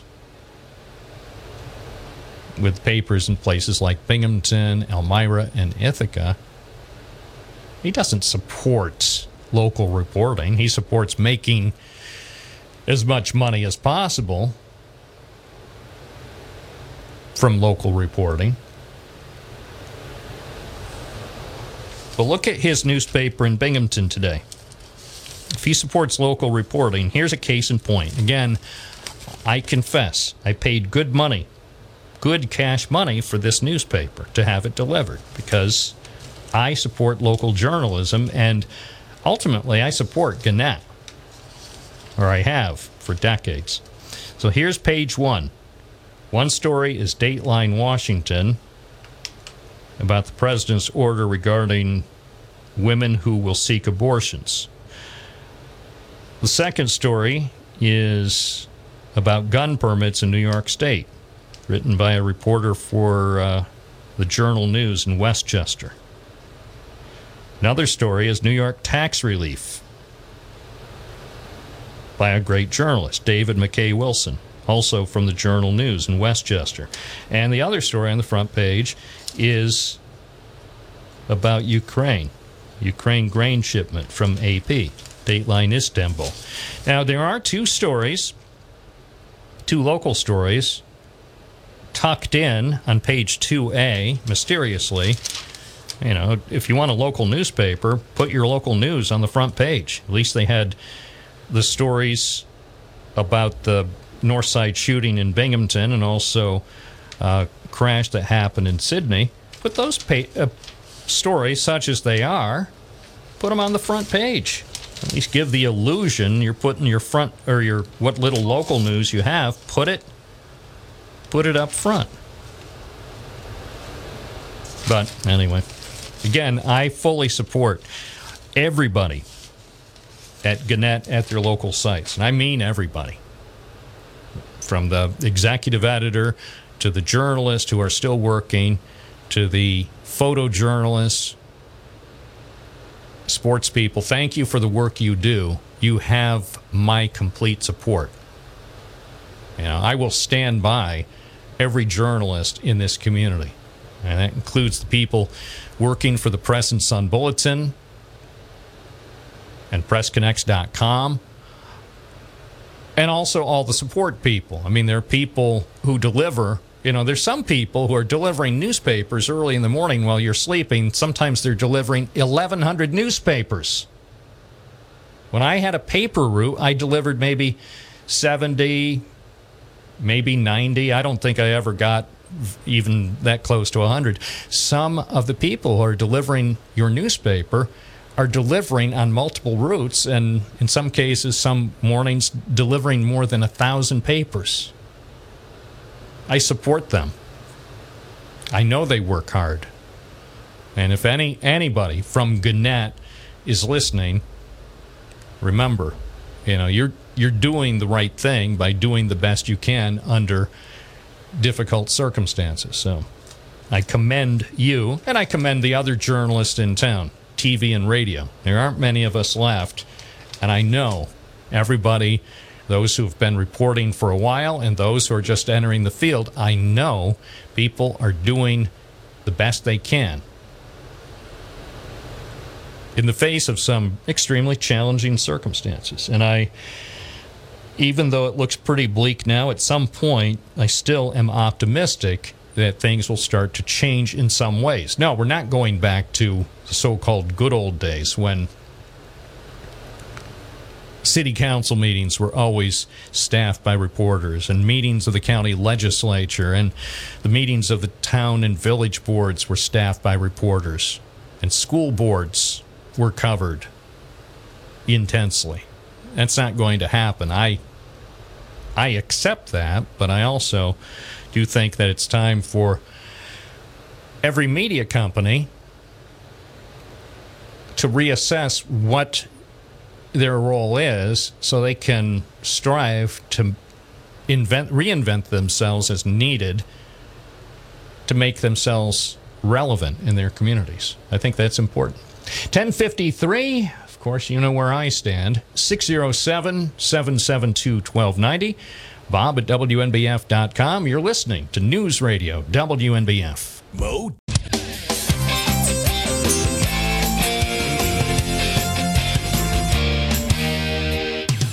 WNBF. Bob Joseph, Thursday morning live on WNBF and WNBF.com. I read the news today,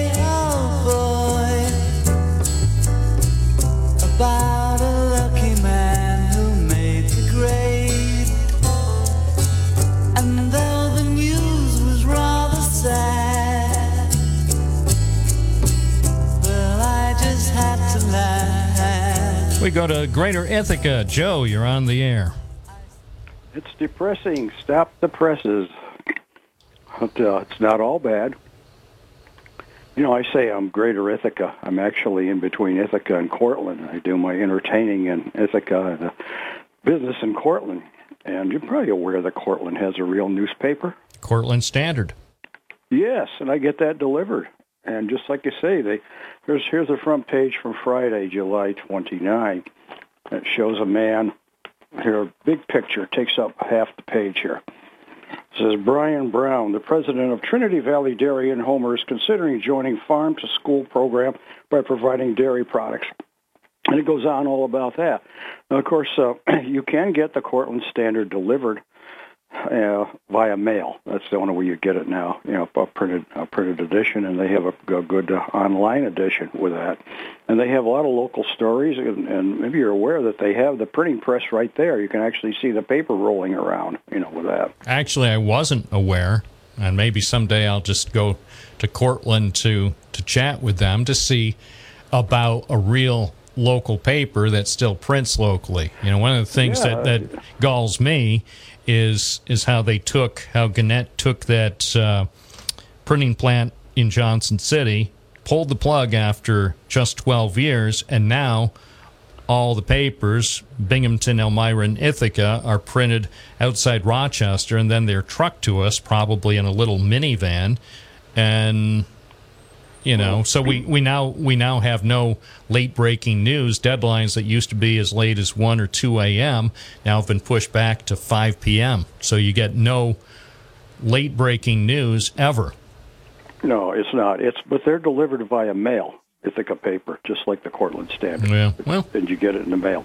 Well, you know, I'm not uh, as much as I love the print edition. I, I think I've said on the program, even if Gannett just announced, say, as of today, the August fourth, 2022 issue was the last print edition for Binghamton, Elmira, and Ithaca, and I would say, okay, as long as they actually started hiring some reporters to cover our towns, and I, I would gladly get my news online if that's the way it had to be. But the fact is, they make these cuts in terms of print service, and then they continue to cut uh, journalist positions. Well, two things. The, the Cortland Standard is a family paper. Actually, you can meet the gentleman that runs it, and it's handed down and so on like that. And it does have reporters. You can get online and you could see the different telephone numbers for the different types of reporters, etc. Also, Cort- or Syracuse newspaper is very robust, and they go in depth with a lot of local stories. They've done a lot about how the uh, assessments are out of whack, you know, like that. Yeah, that's the t- type of stuff we used to see in the Binghamton paper frequently. Hey, Joe, unfortunately, we've got to take a news break. I appreciate your call. Bye bye. And indeed, we will continue our community conversation in a few minutes on this Thursday morning. I'm Bob Joseph on WNBF. Where news breaks first. News Radio 1290 WNBF. Here's Kathy White. We have a good hot one in store for us today. National Weather Service saying the regular temperatures could be in the mid 90s. Heat indexes higher than that. National Weather Service in Binghamton is projecting the heat index values to possibly climb into the triple digits today as the mercury gets into the mid 90s and dew points come in at the upper 60s to low 70s. A heat advisory is in effect for Broome, Tioga, and Tompkins counties from 11 a.m. till 8 p.m. New York Governor Kathy Hochul yesterday issued a call for residents across the state to prepare for the extremely hot, uncomfortable, and dangerous spike in heat and humidity. Heat index values were projected to reach into the hundreds in parts of the southern tier, including Binghamton, and possibly in the triple digits for the mid Hudson Valley, Capital District, and New York City. The values could only be slightly lower in the 90s in the Finger Lakes, New Central New York, and Mohawk Valley. New York State Department of Health says the heat is the number one weather-related killer in the United States, even though heat-related illnesses and deaths are preventable. Two Tompkins County men are accused of possessing child pornography and exploiting children. New York State Police say 42 year old Ian Marsh and 22 year old Matthew Marsh, both of Enfield, were arrested Tuesday and charged with felony possessing a sexual performance by a child. Officers from the New York State Police Bureau of Criminal Investigation and the Computer Crimes Unit conducted the investigation after authorities got a cyber tip. The men have been ordered to appear at the Enfield Town Court later this month. An Owego man is facing felony charges after village police investigated an attempted assault on Temple Street. Police say 24 year old Brandon Barney is charged with felony criminal possession of a weapon and felony attempted assault with a weapon. That weapon was identified as a knife. Police provided no details about the reported assault attempt or the intended victim. Barney was turned over to the Tioga County Sheriff's Office for his booking through Tioga County Centralized Arraignment Court. With school just around the corner, local health officials are keeping a close eye on the infection trends for COVID 19. Recently, there's been a drop in overall new cases, but the number of serious illness requiring hospitalization and the deaths in the southern tier have been up as the new variant of the coronavirus has rapidly spread. While the number of people in the hospital in Broome County reported yesterday morning was down slightly by eight from the previous day, the 42 was more than double the report from one month earlier. In an unusual development this week, Broome, Cortland, Delaware, and Tioga counties all reported an additional COVID death. Broome's death toll now stands at 536, while Cortland now has 127 fatalities. Delaware 82, and Tioga County's morbidity from the pandemic has risen to 87. Chenango County's death toll still stands at 124, where it's been since June 21st. Several of those counties reporting a loss this week had not had a new death from COVID for a month or more. The health department officials continue to urge people to get vaccinated and get up to date on boosters, but also consider wearing masks indoors in public places and maintain good hygiene, social distancing, and stay home when sick. A measure to recognize the 211 informational phone service as a vital resource when dealing with emergencies in New York State has final state legislative approval. Assemblywoman Donna Lupardo of Endwell had introduced the bill that would activate 211 during disasters. The Democrat points out the clearinghouse for all kinds of information has been vital during such natural disasters as the flood of 2011, but most recently during the health crisis of the COVID 19 pandemic. $400,000 more has been allocated in the state budget, bringing the funding for the phone hubs to $2.4 million. The additional funding will help to develop a statewide database of services, expanding the reach of help from individual communities to statewide resources, and to set up a centralized website to facilitate resource inquiries and provide reimbursements for activation in areas experiencing a disaster. Well, right now, the issue we have is with the heat and humidity, a heat advisory in effect for Broome, Tioga, and Tompkins counties until 8 p.m. Increasing clouds today, hot, a 30% chance of showers and afternoon thunderstorms, a high in the mid 90s, the heat index values as high as 100. Mostly cloudy tonight, a 60% chance of showers and thunderstorms, a low in the upper 60s.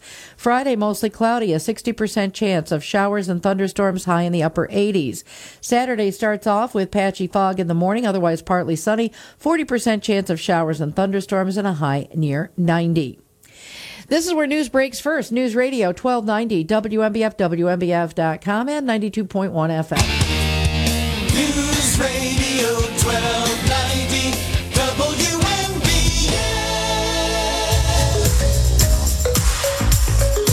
I'm Bob Joseph. This is the third hour of your live local radio program. I encourage you to call 607 772 1290, or if you wish, send an email to bob at WNBF.com.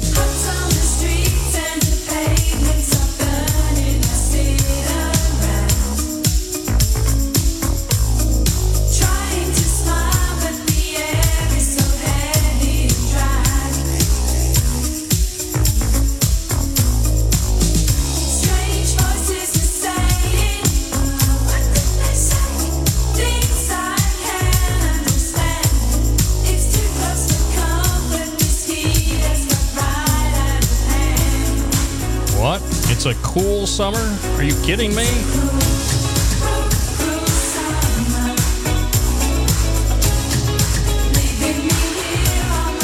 Let's hit the phone lines as we celebrate a cool summer. Dave from Binghamton, good morning. You're on the air. Morning, Bob. Uh, yeah, this summer is uh, quite.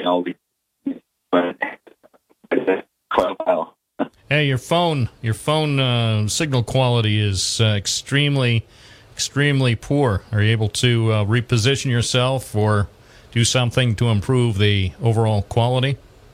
Sure, how is it now? Oh my gosh! Amazing, huh? Yes, it is amazing. So I'm uh, calling in regard to um, gas prices. Uh, again, you know, it's a, constant uh, concern, um, and basically because I was looking at at stuff in Pennsylvania, and Pennsylvania did not lower their gas uh, taxes, um, yet Sheetz and the, um, the other one, like Scranton, Wilkes-Barre area, um, it's actually a lot lower than Binghamton when um, w- when Pennsylvania raised their gas taxes before. It was actually um, higher than than the Binghamton area, and even right over the border in Great Bend, um, it used to be cheaper until Pennsylvania became the second or third highest gas tax in the in the U.S. Um, so, but now with gas down in um, Scranton area, uh, what did it say? It was something like, um, well, actually, some places like Mount Pleasant, that's the Pittsburgh area. It's uh, 339 already. Um, 395 in Smithton, Harrisburg 399. Um, so the fact that Pennsylvania has higher gas taxes, didn't remove taxes uh, to to have a tax holiday, and they're that much cheaper.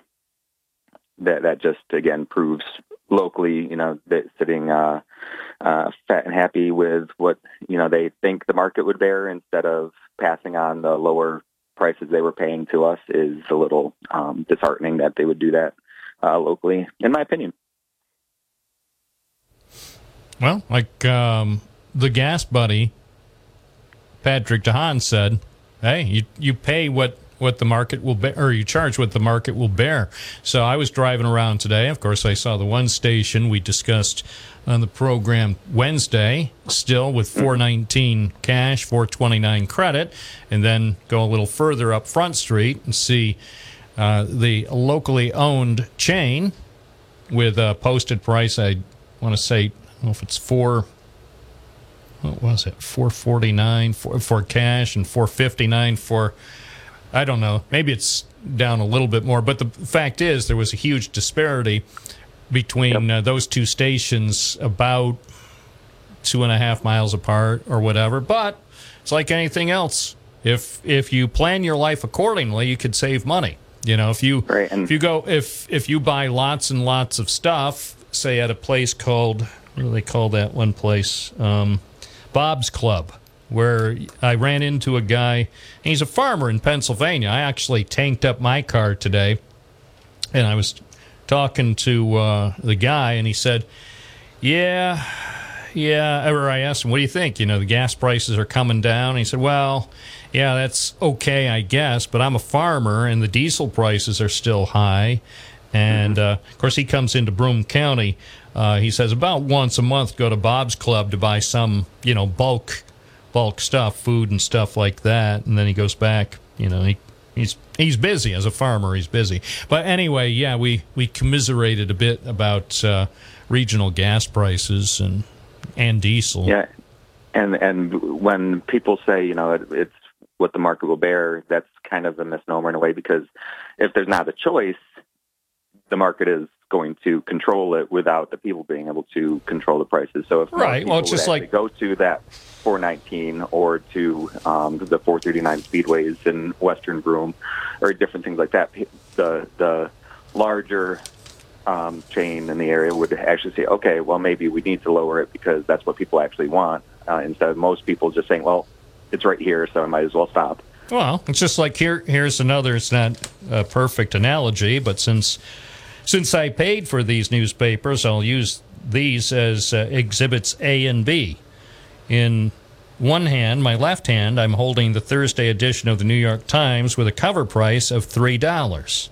In my right hand, I'm holding the print edition, the Thursday edition of the Press and Sun Bulletin, with a cover price of three fifty. Now, the let's let's analyze what we have briefly with the New York Times national edition. So it was probably says printed in New York. So I think it's printed at their plant, College Point, Queens. Maybe I don't know if they closed that down, but anyway. So you've got a 24-page A section. You have a of course, they can't assemble the paper correctly, so that's that's you know they get points off for not having the sections assembled correctly. Then, eight-page B section.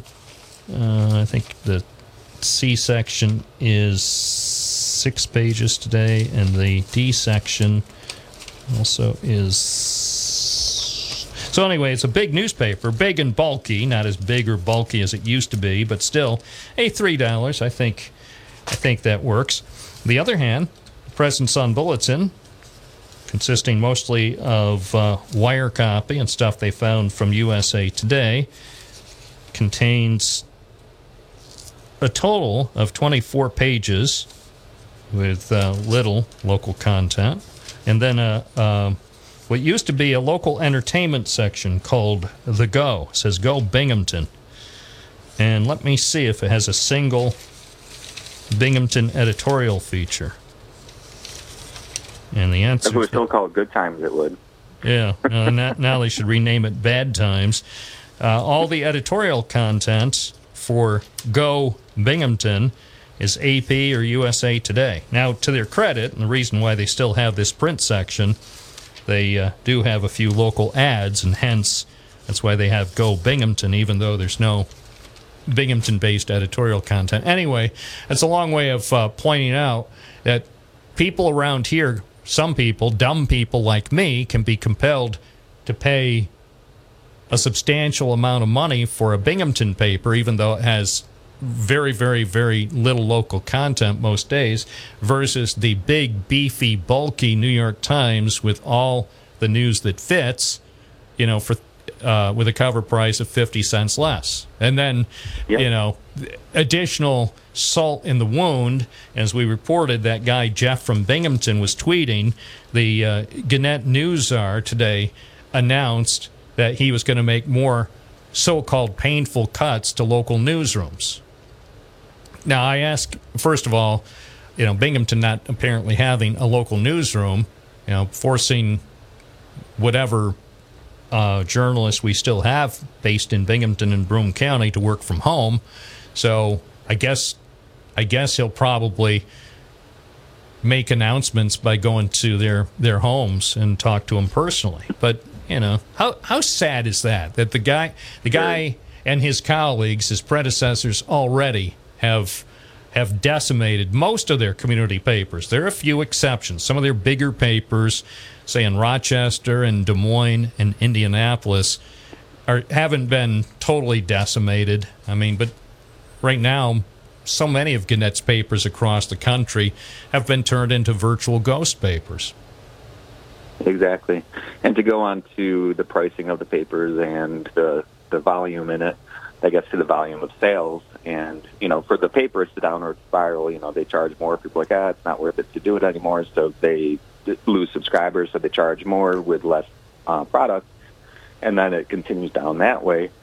Gas stations uh, should be kind of similar. You know, higher volume should be like, okay, we're going through this volume. It's popular. That's low. You know, we don't need to charge as much to make the similar profit.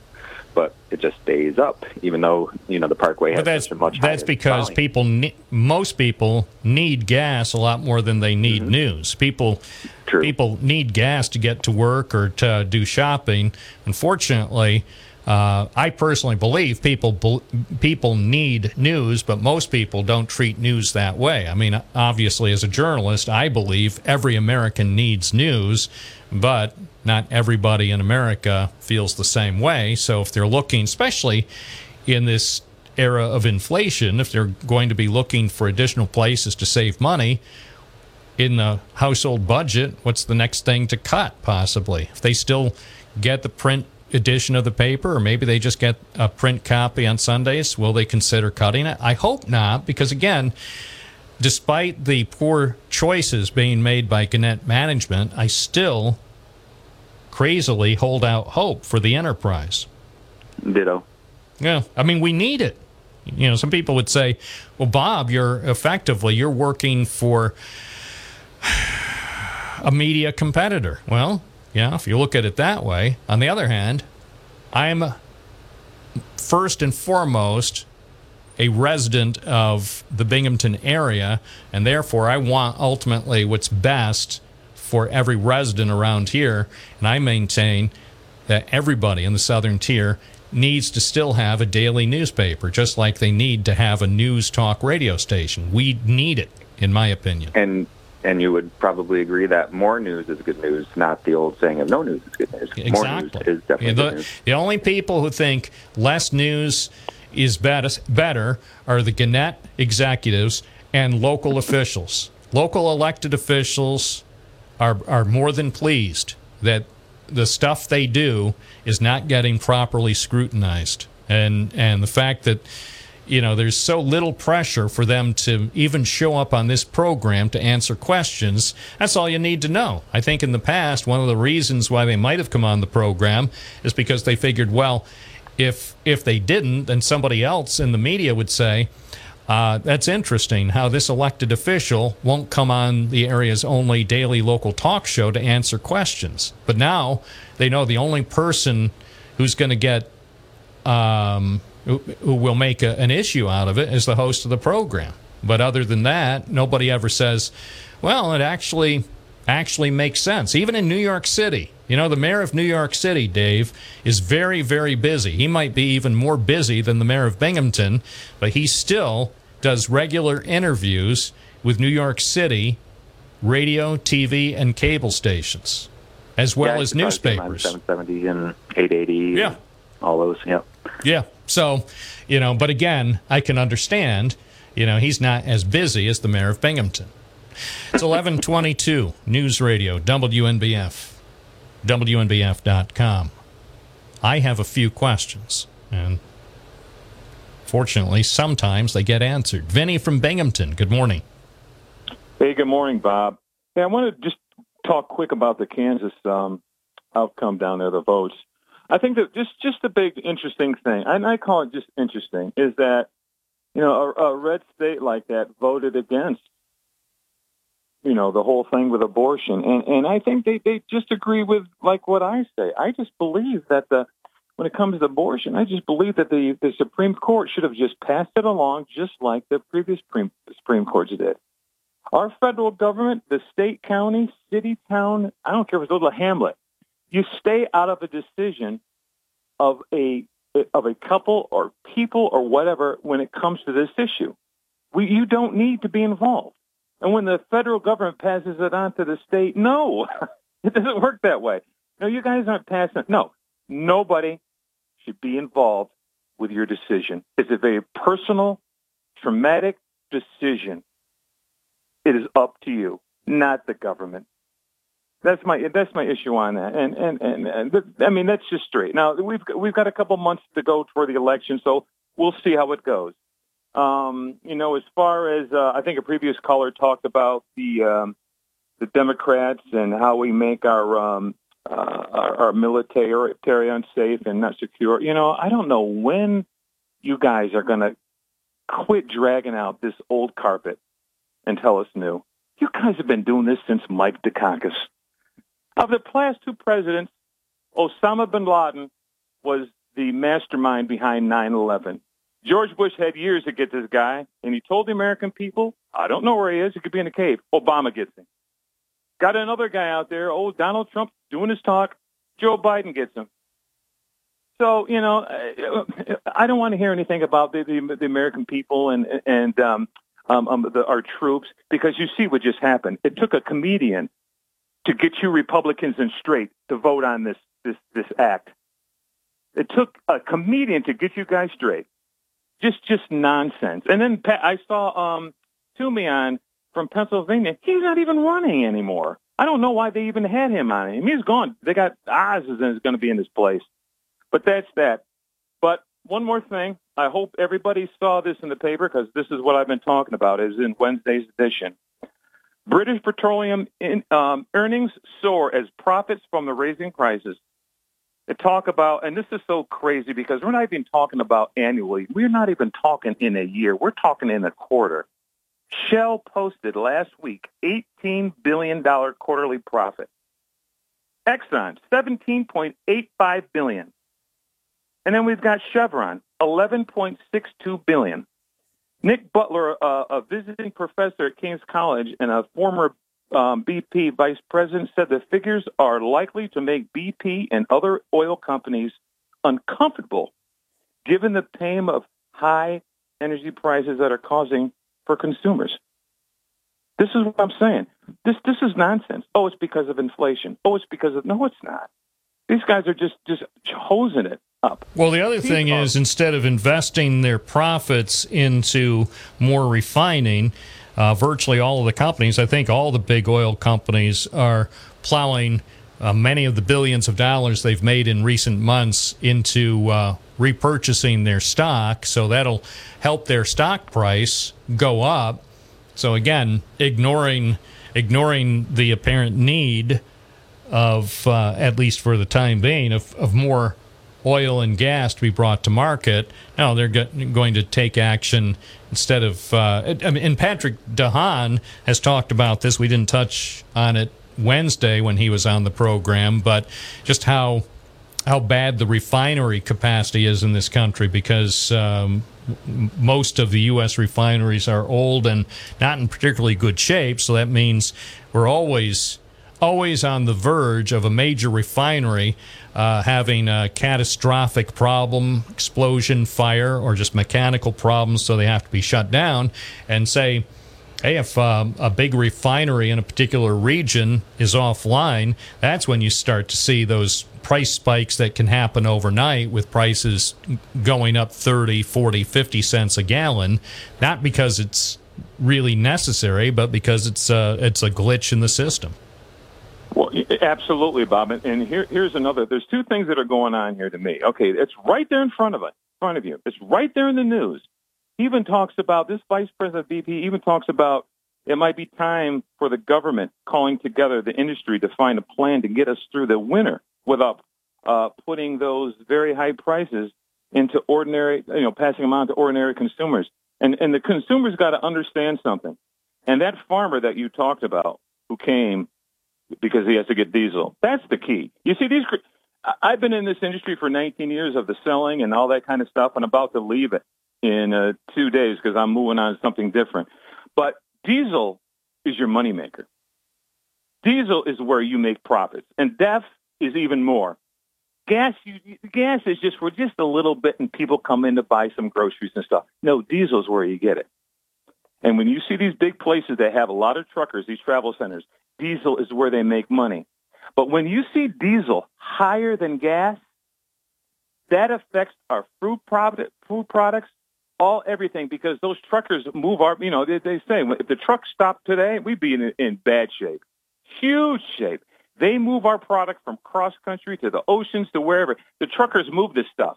If they've got to pay these high prices, it trickles down. And that's what I'm trying to say. When you see diesel prices as high, oh, what- oh, what's inflation? Oh, this is what's causing it. Do you see these record profits? Amazon, um, um, Facebook, they never made this much in a quarter, ever. Yeah, sad commentary. Appreciate the call. We've got more calls coming up. The number is 607 772 1290. I'm Bob Joseph. You're listening to News Radio, WNBF 92.1 FM, 1290 AM, and streaming live at WNBF.com. Want to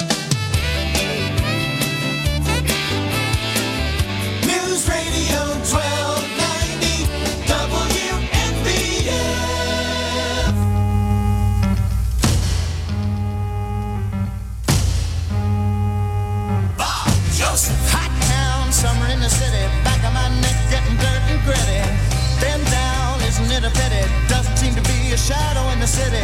All around, people looking half dead, walking on the sidewalk harder than a match head. WNBF. But at night it's a different world. Go out and find a girl.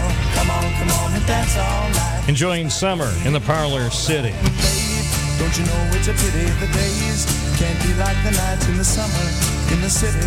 I'll be out tonight around 11:45 on State Street with the entire radio gang. Sandy from Port Dickinson. Good morning. Hello, Sandy. Sandy. Well, Sandy was going to talk about newspapers, which is an interesting topic. You might have thought I had run out of things to say about newspapers, but um, getting back to some of the newspapers and the fact that some, as a previous caller mentioned, some actually do a lot of real news. The Daily Review in Towanda does a lot of daily news. The Rocket Courier, the Rocket Courier, I believe it's in Wyalusing. It's a weekly paper. And fortunately, one of my colleagues has an opportunity to grab that paper on a regular basis. And it's just filled with a lot of local content. And it's also not that expensive. Yes, it's only out once a week, but there's a lot of local content. And trust me, Binghamton paper could still have lots of local content if they only had enough reporters. They just don't have enough reporters because that's a policy decision. So Gannett made a policy decision. And let's face it, it's been going on for decades, but it's it's now devastating to the community and the fact that the guy in charge of Gannett today is talking about even more painful cuts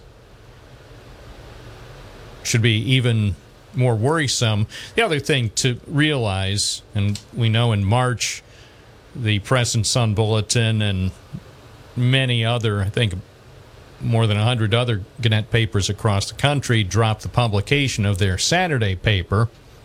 So, no print editions on Saturdays, and we already know they're not doing print editions on holidays anymore.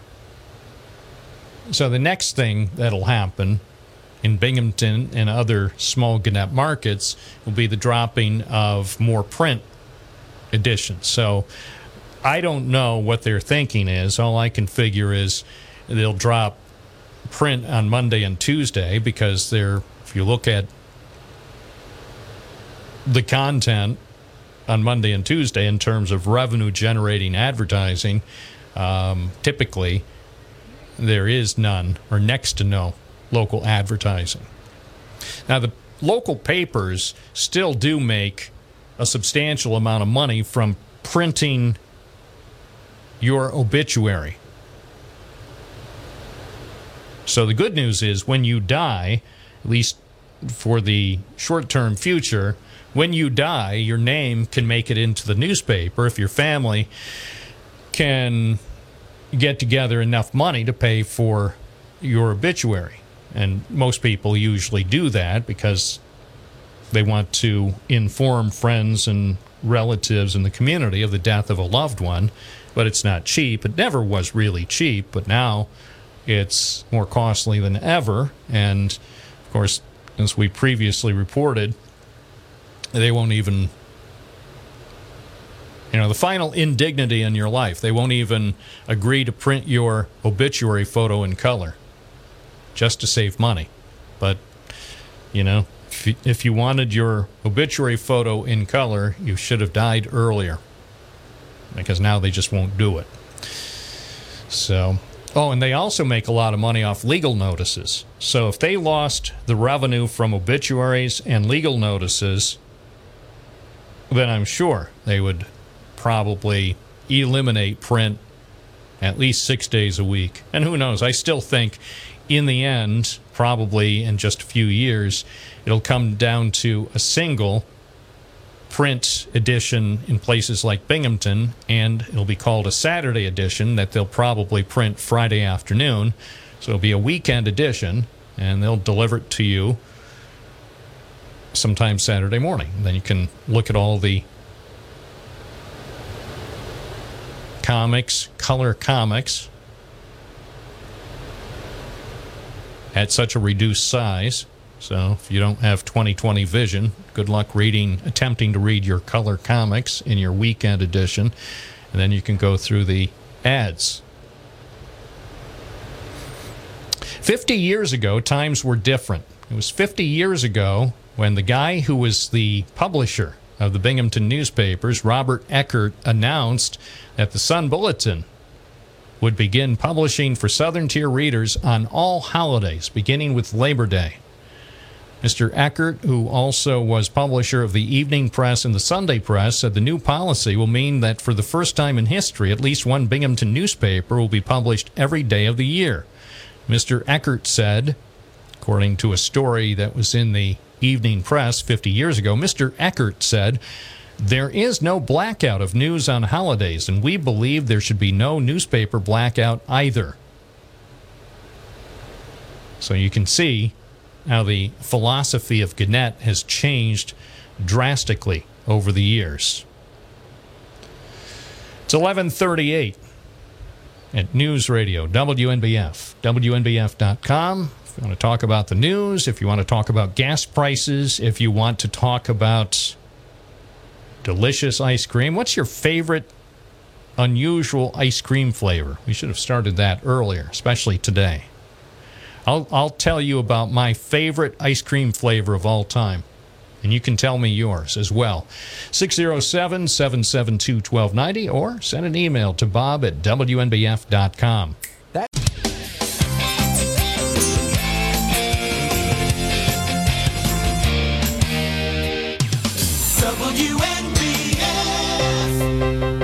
1142, Bob Joseph with you on your Thursday morning. This is WNBF and WNBF.com.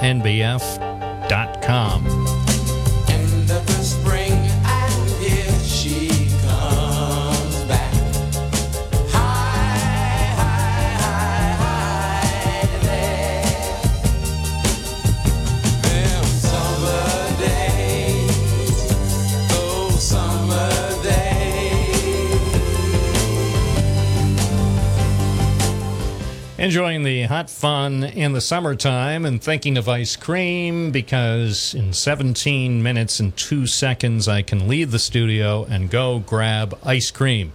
So, what is your favorite flavor? Many people ask that of me, and I'm always pleased to reveal my favorite flavor of ice cream. It's called Dastardly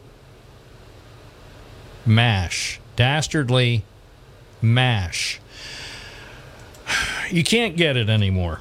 You just can't get it anymore because the people that gave us the Dastardly Mash ice cream they got taken over by Unilever, a conglomerate, and they pulled the plug. They pulled the plug. They won't make it anymore. Um, in fact, it was only available from 1979 through 1991. So, the best ice cream ever, best ice cream flavor ever, was available for approximately 12 years. Ben and Jerry's Dastardly Mash, consisting of chocolate ice cream with pecans, almonds, raisins, and chocolate chips.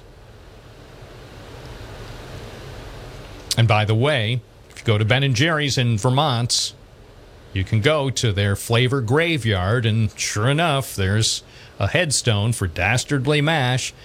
Here lies the brazen, or rather, here the brazen dastardly lies. Some say that raisin caused its demise because there were stories over the years that the reason Ben and Jerry's pulled the plug on the dastardly mash variety wasn't because it was so tasty and so good. There were claims that it's because the raisins that they put in the ice cream gummed up the machine, the big ice cream machine. And I don't know if that's true, but anyway, I can see where if you put raisins into an ice cream machine, maybe it could gum up the works, and maybe that's why they stopped making it and haven't been making it for more than three decades. So I see an interview with the guys called Ben and Jerry. Yeah, they're real guys who actually started selling ice cream in a garage in Vermont. Um, so they were talking in this Esquire interview a few years ago, and Jerry says, Oh, it's why he killed Dastardly Mash, referring to Ben. And Jerry says, It's not that I miss it that much, it's just that every once in a while Ben is wrong about something. And then Ben says, Hey, I came up with that flavor. And Jerry admits, well, Ben came up with all the flavors. Jerry admitted he never came up with a flavor when he was working at Ben and Jerry. So Ben says Dastardly Mash was one of my children, and I killed it. It was chocolate with nuts and raisins and chocolate chips. It was doing good, and everything was fine, except I was starting to not like the raisins because they were mushy. Americans in general don't like mush, people want crunch.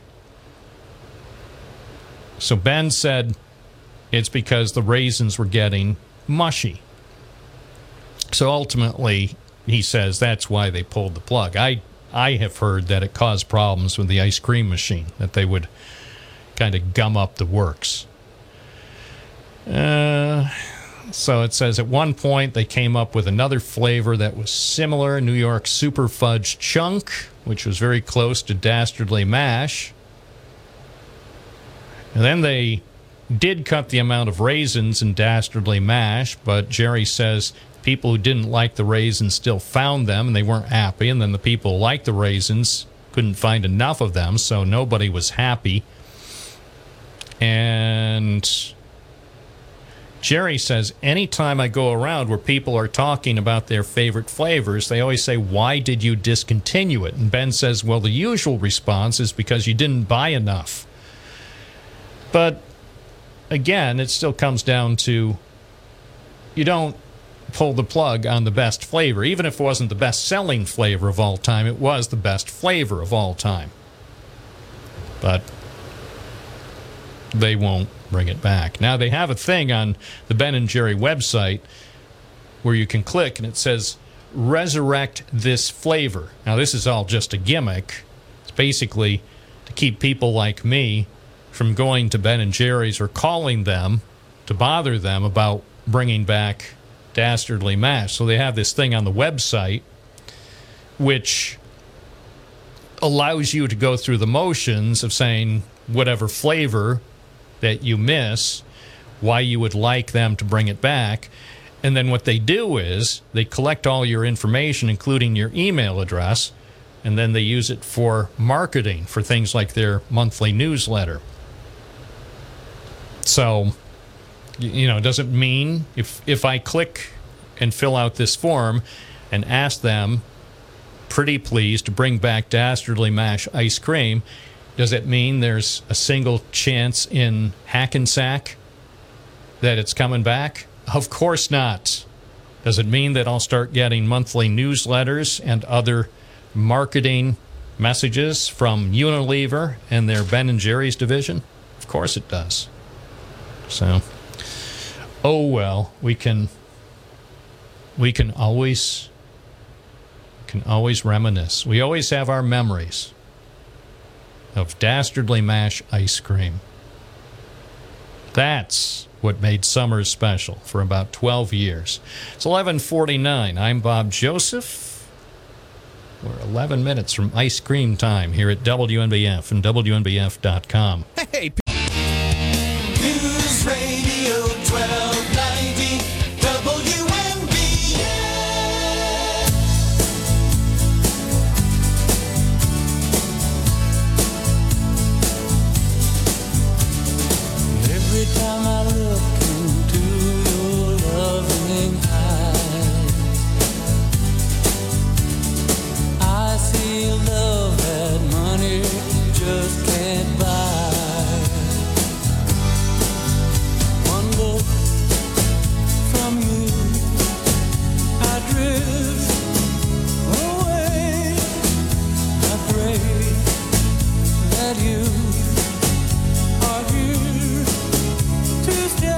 Joseph, Thursday morning. Anything you want, You got it.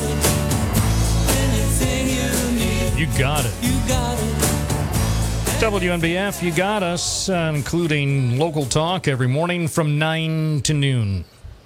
Way it ought to be. Of course, you didn't see our story uh, at WNBF.com, or maybe you didn't hear on the WNBF news. People were contacting us from um, Vestal over in western Broome County. People wanted to know what is going on. We hear these explosions. Come on, man. Who's Who's exploding stuff? Why does it sound like my house is being attacked? Or why does it sound like my house was just hit by a, a vehicle?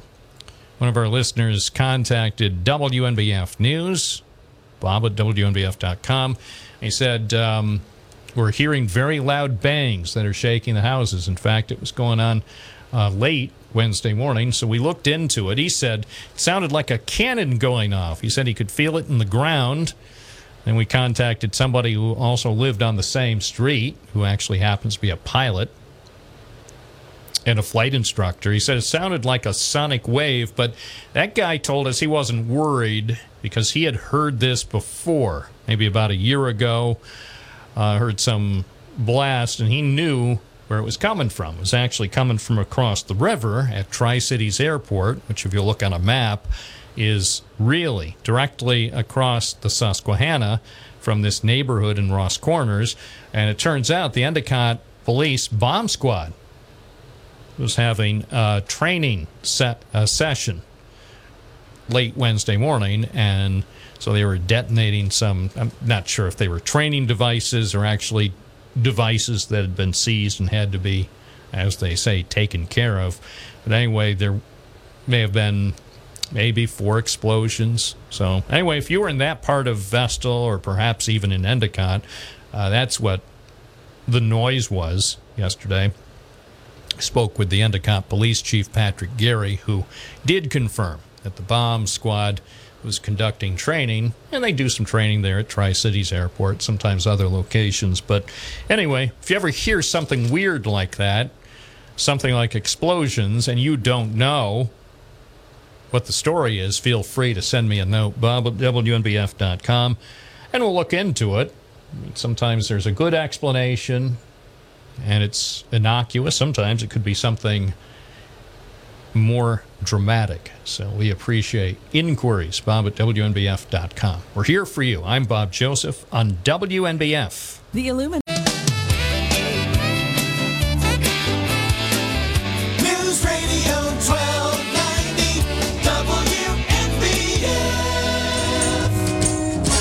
Remember, a heat advisory is in effect until 8 o'clock this evening. Please be careful if you're going to do anything outdoors. Try to stay inside and do your best to keep cool. I'm Bob Joseph. We say mission accomplished. And of course, I promise to be back here tomorrow morning from 9 to noon to continue the mission right here on News Radio, WNBF Binghamton, and WNBF.com.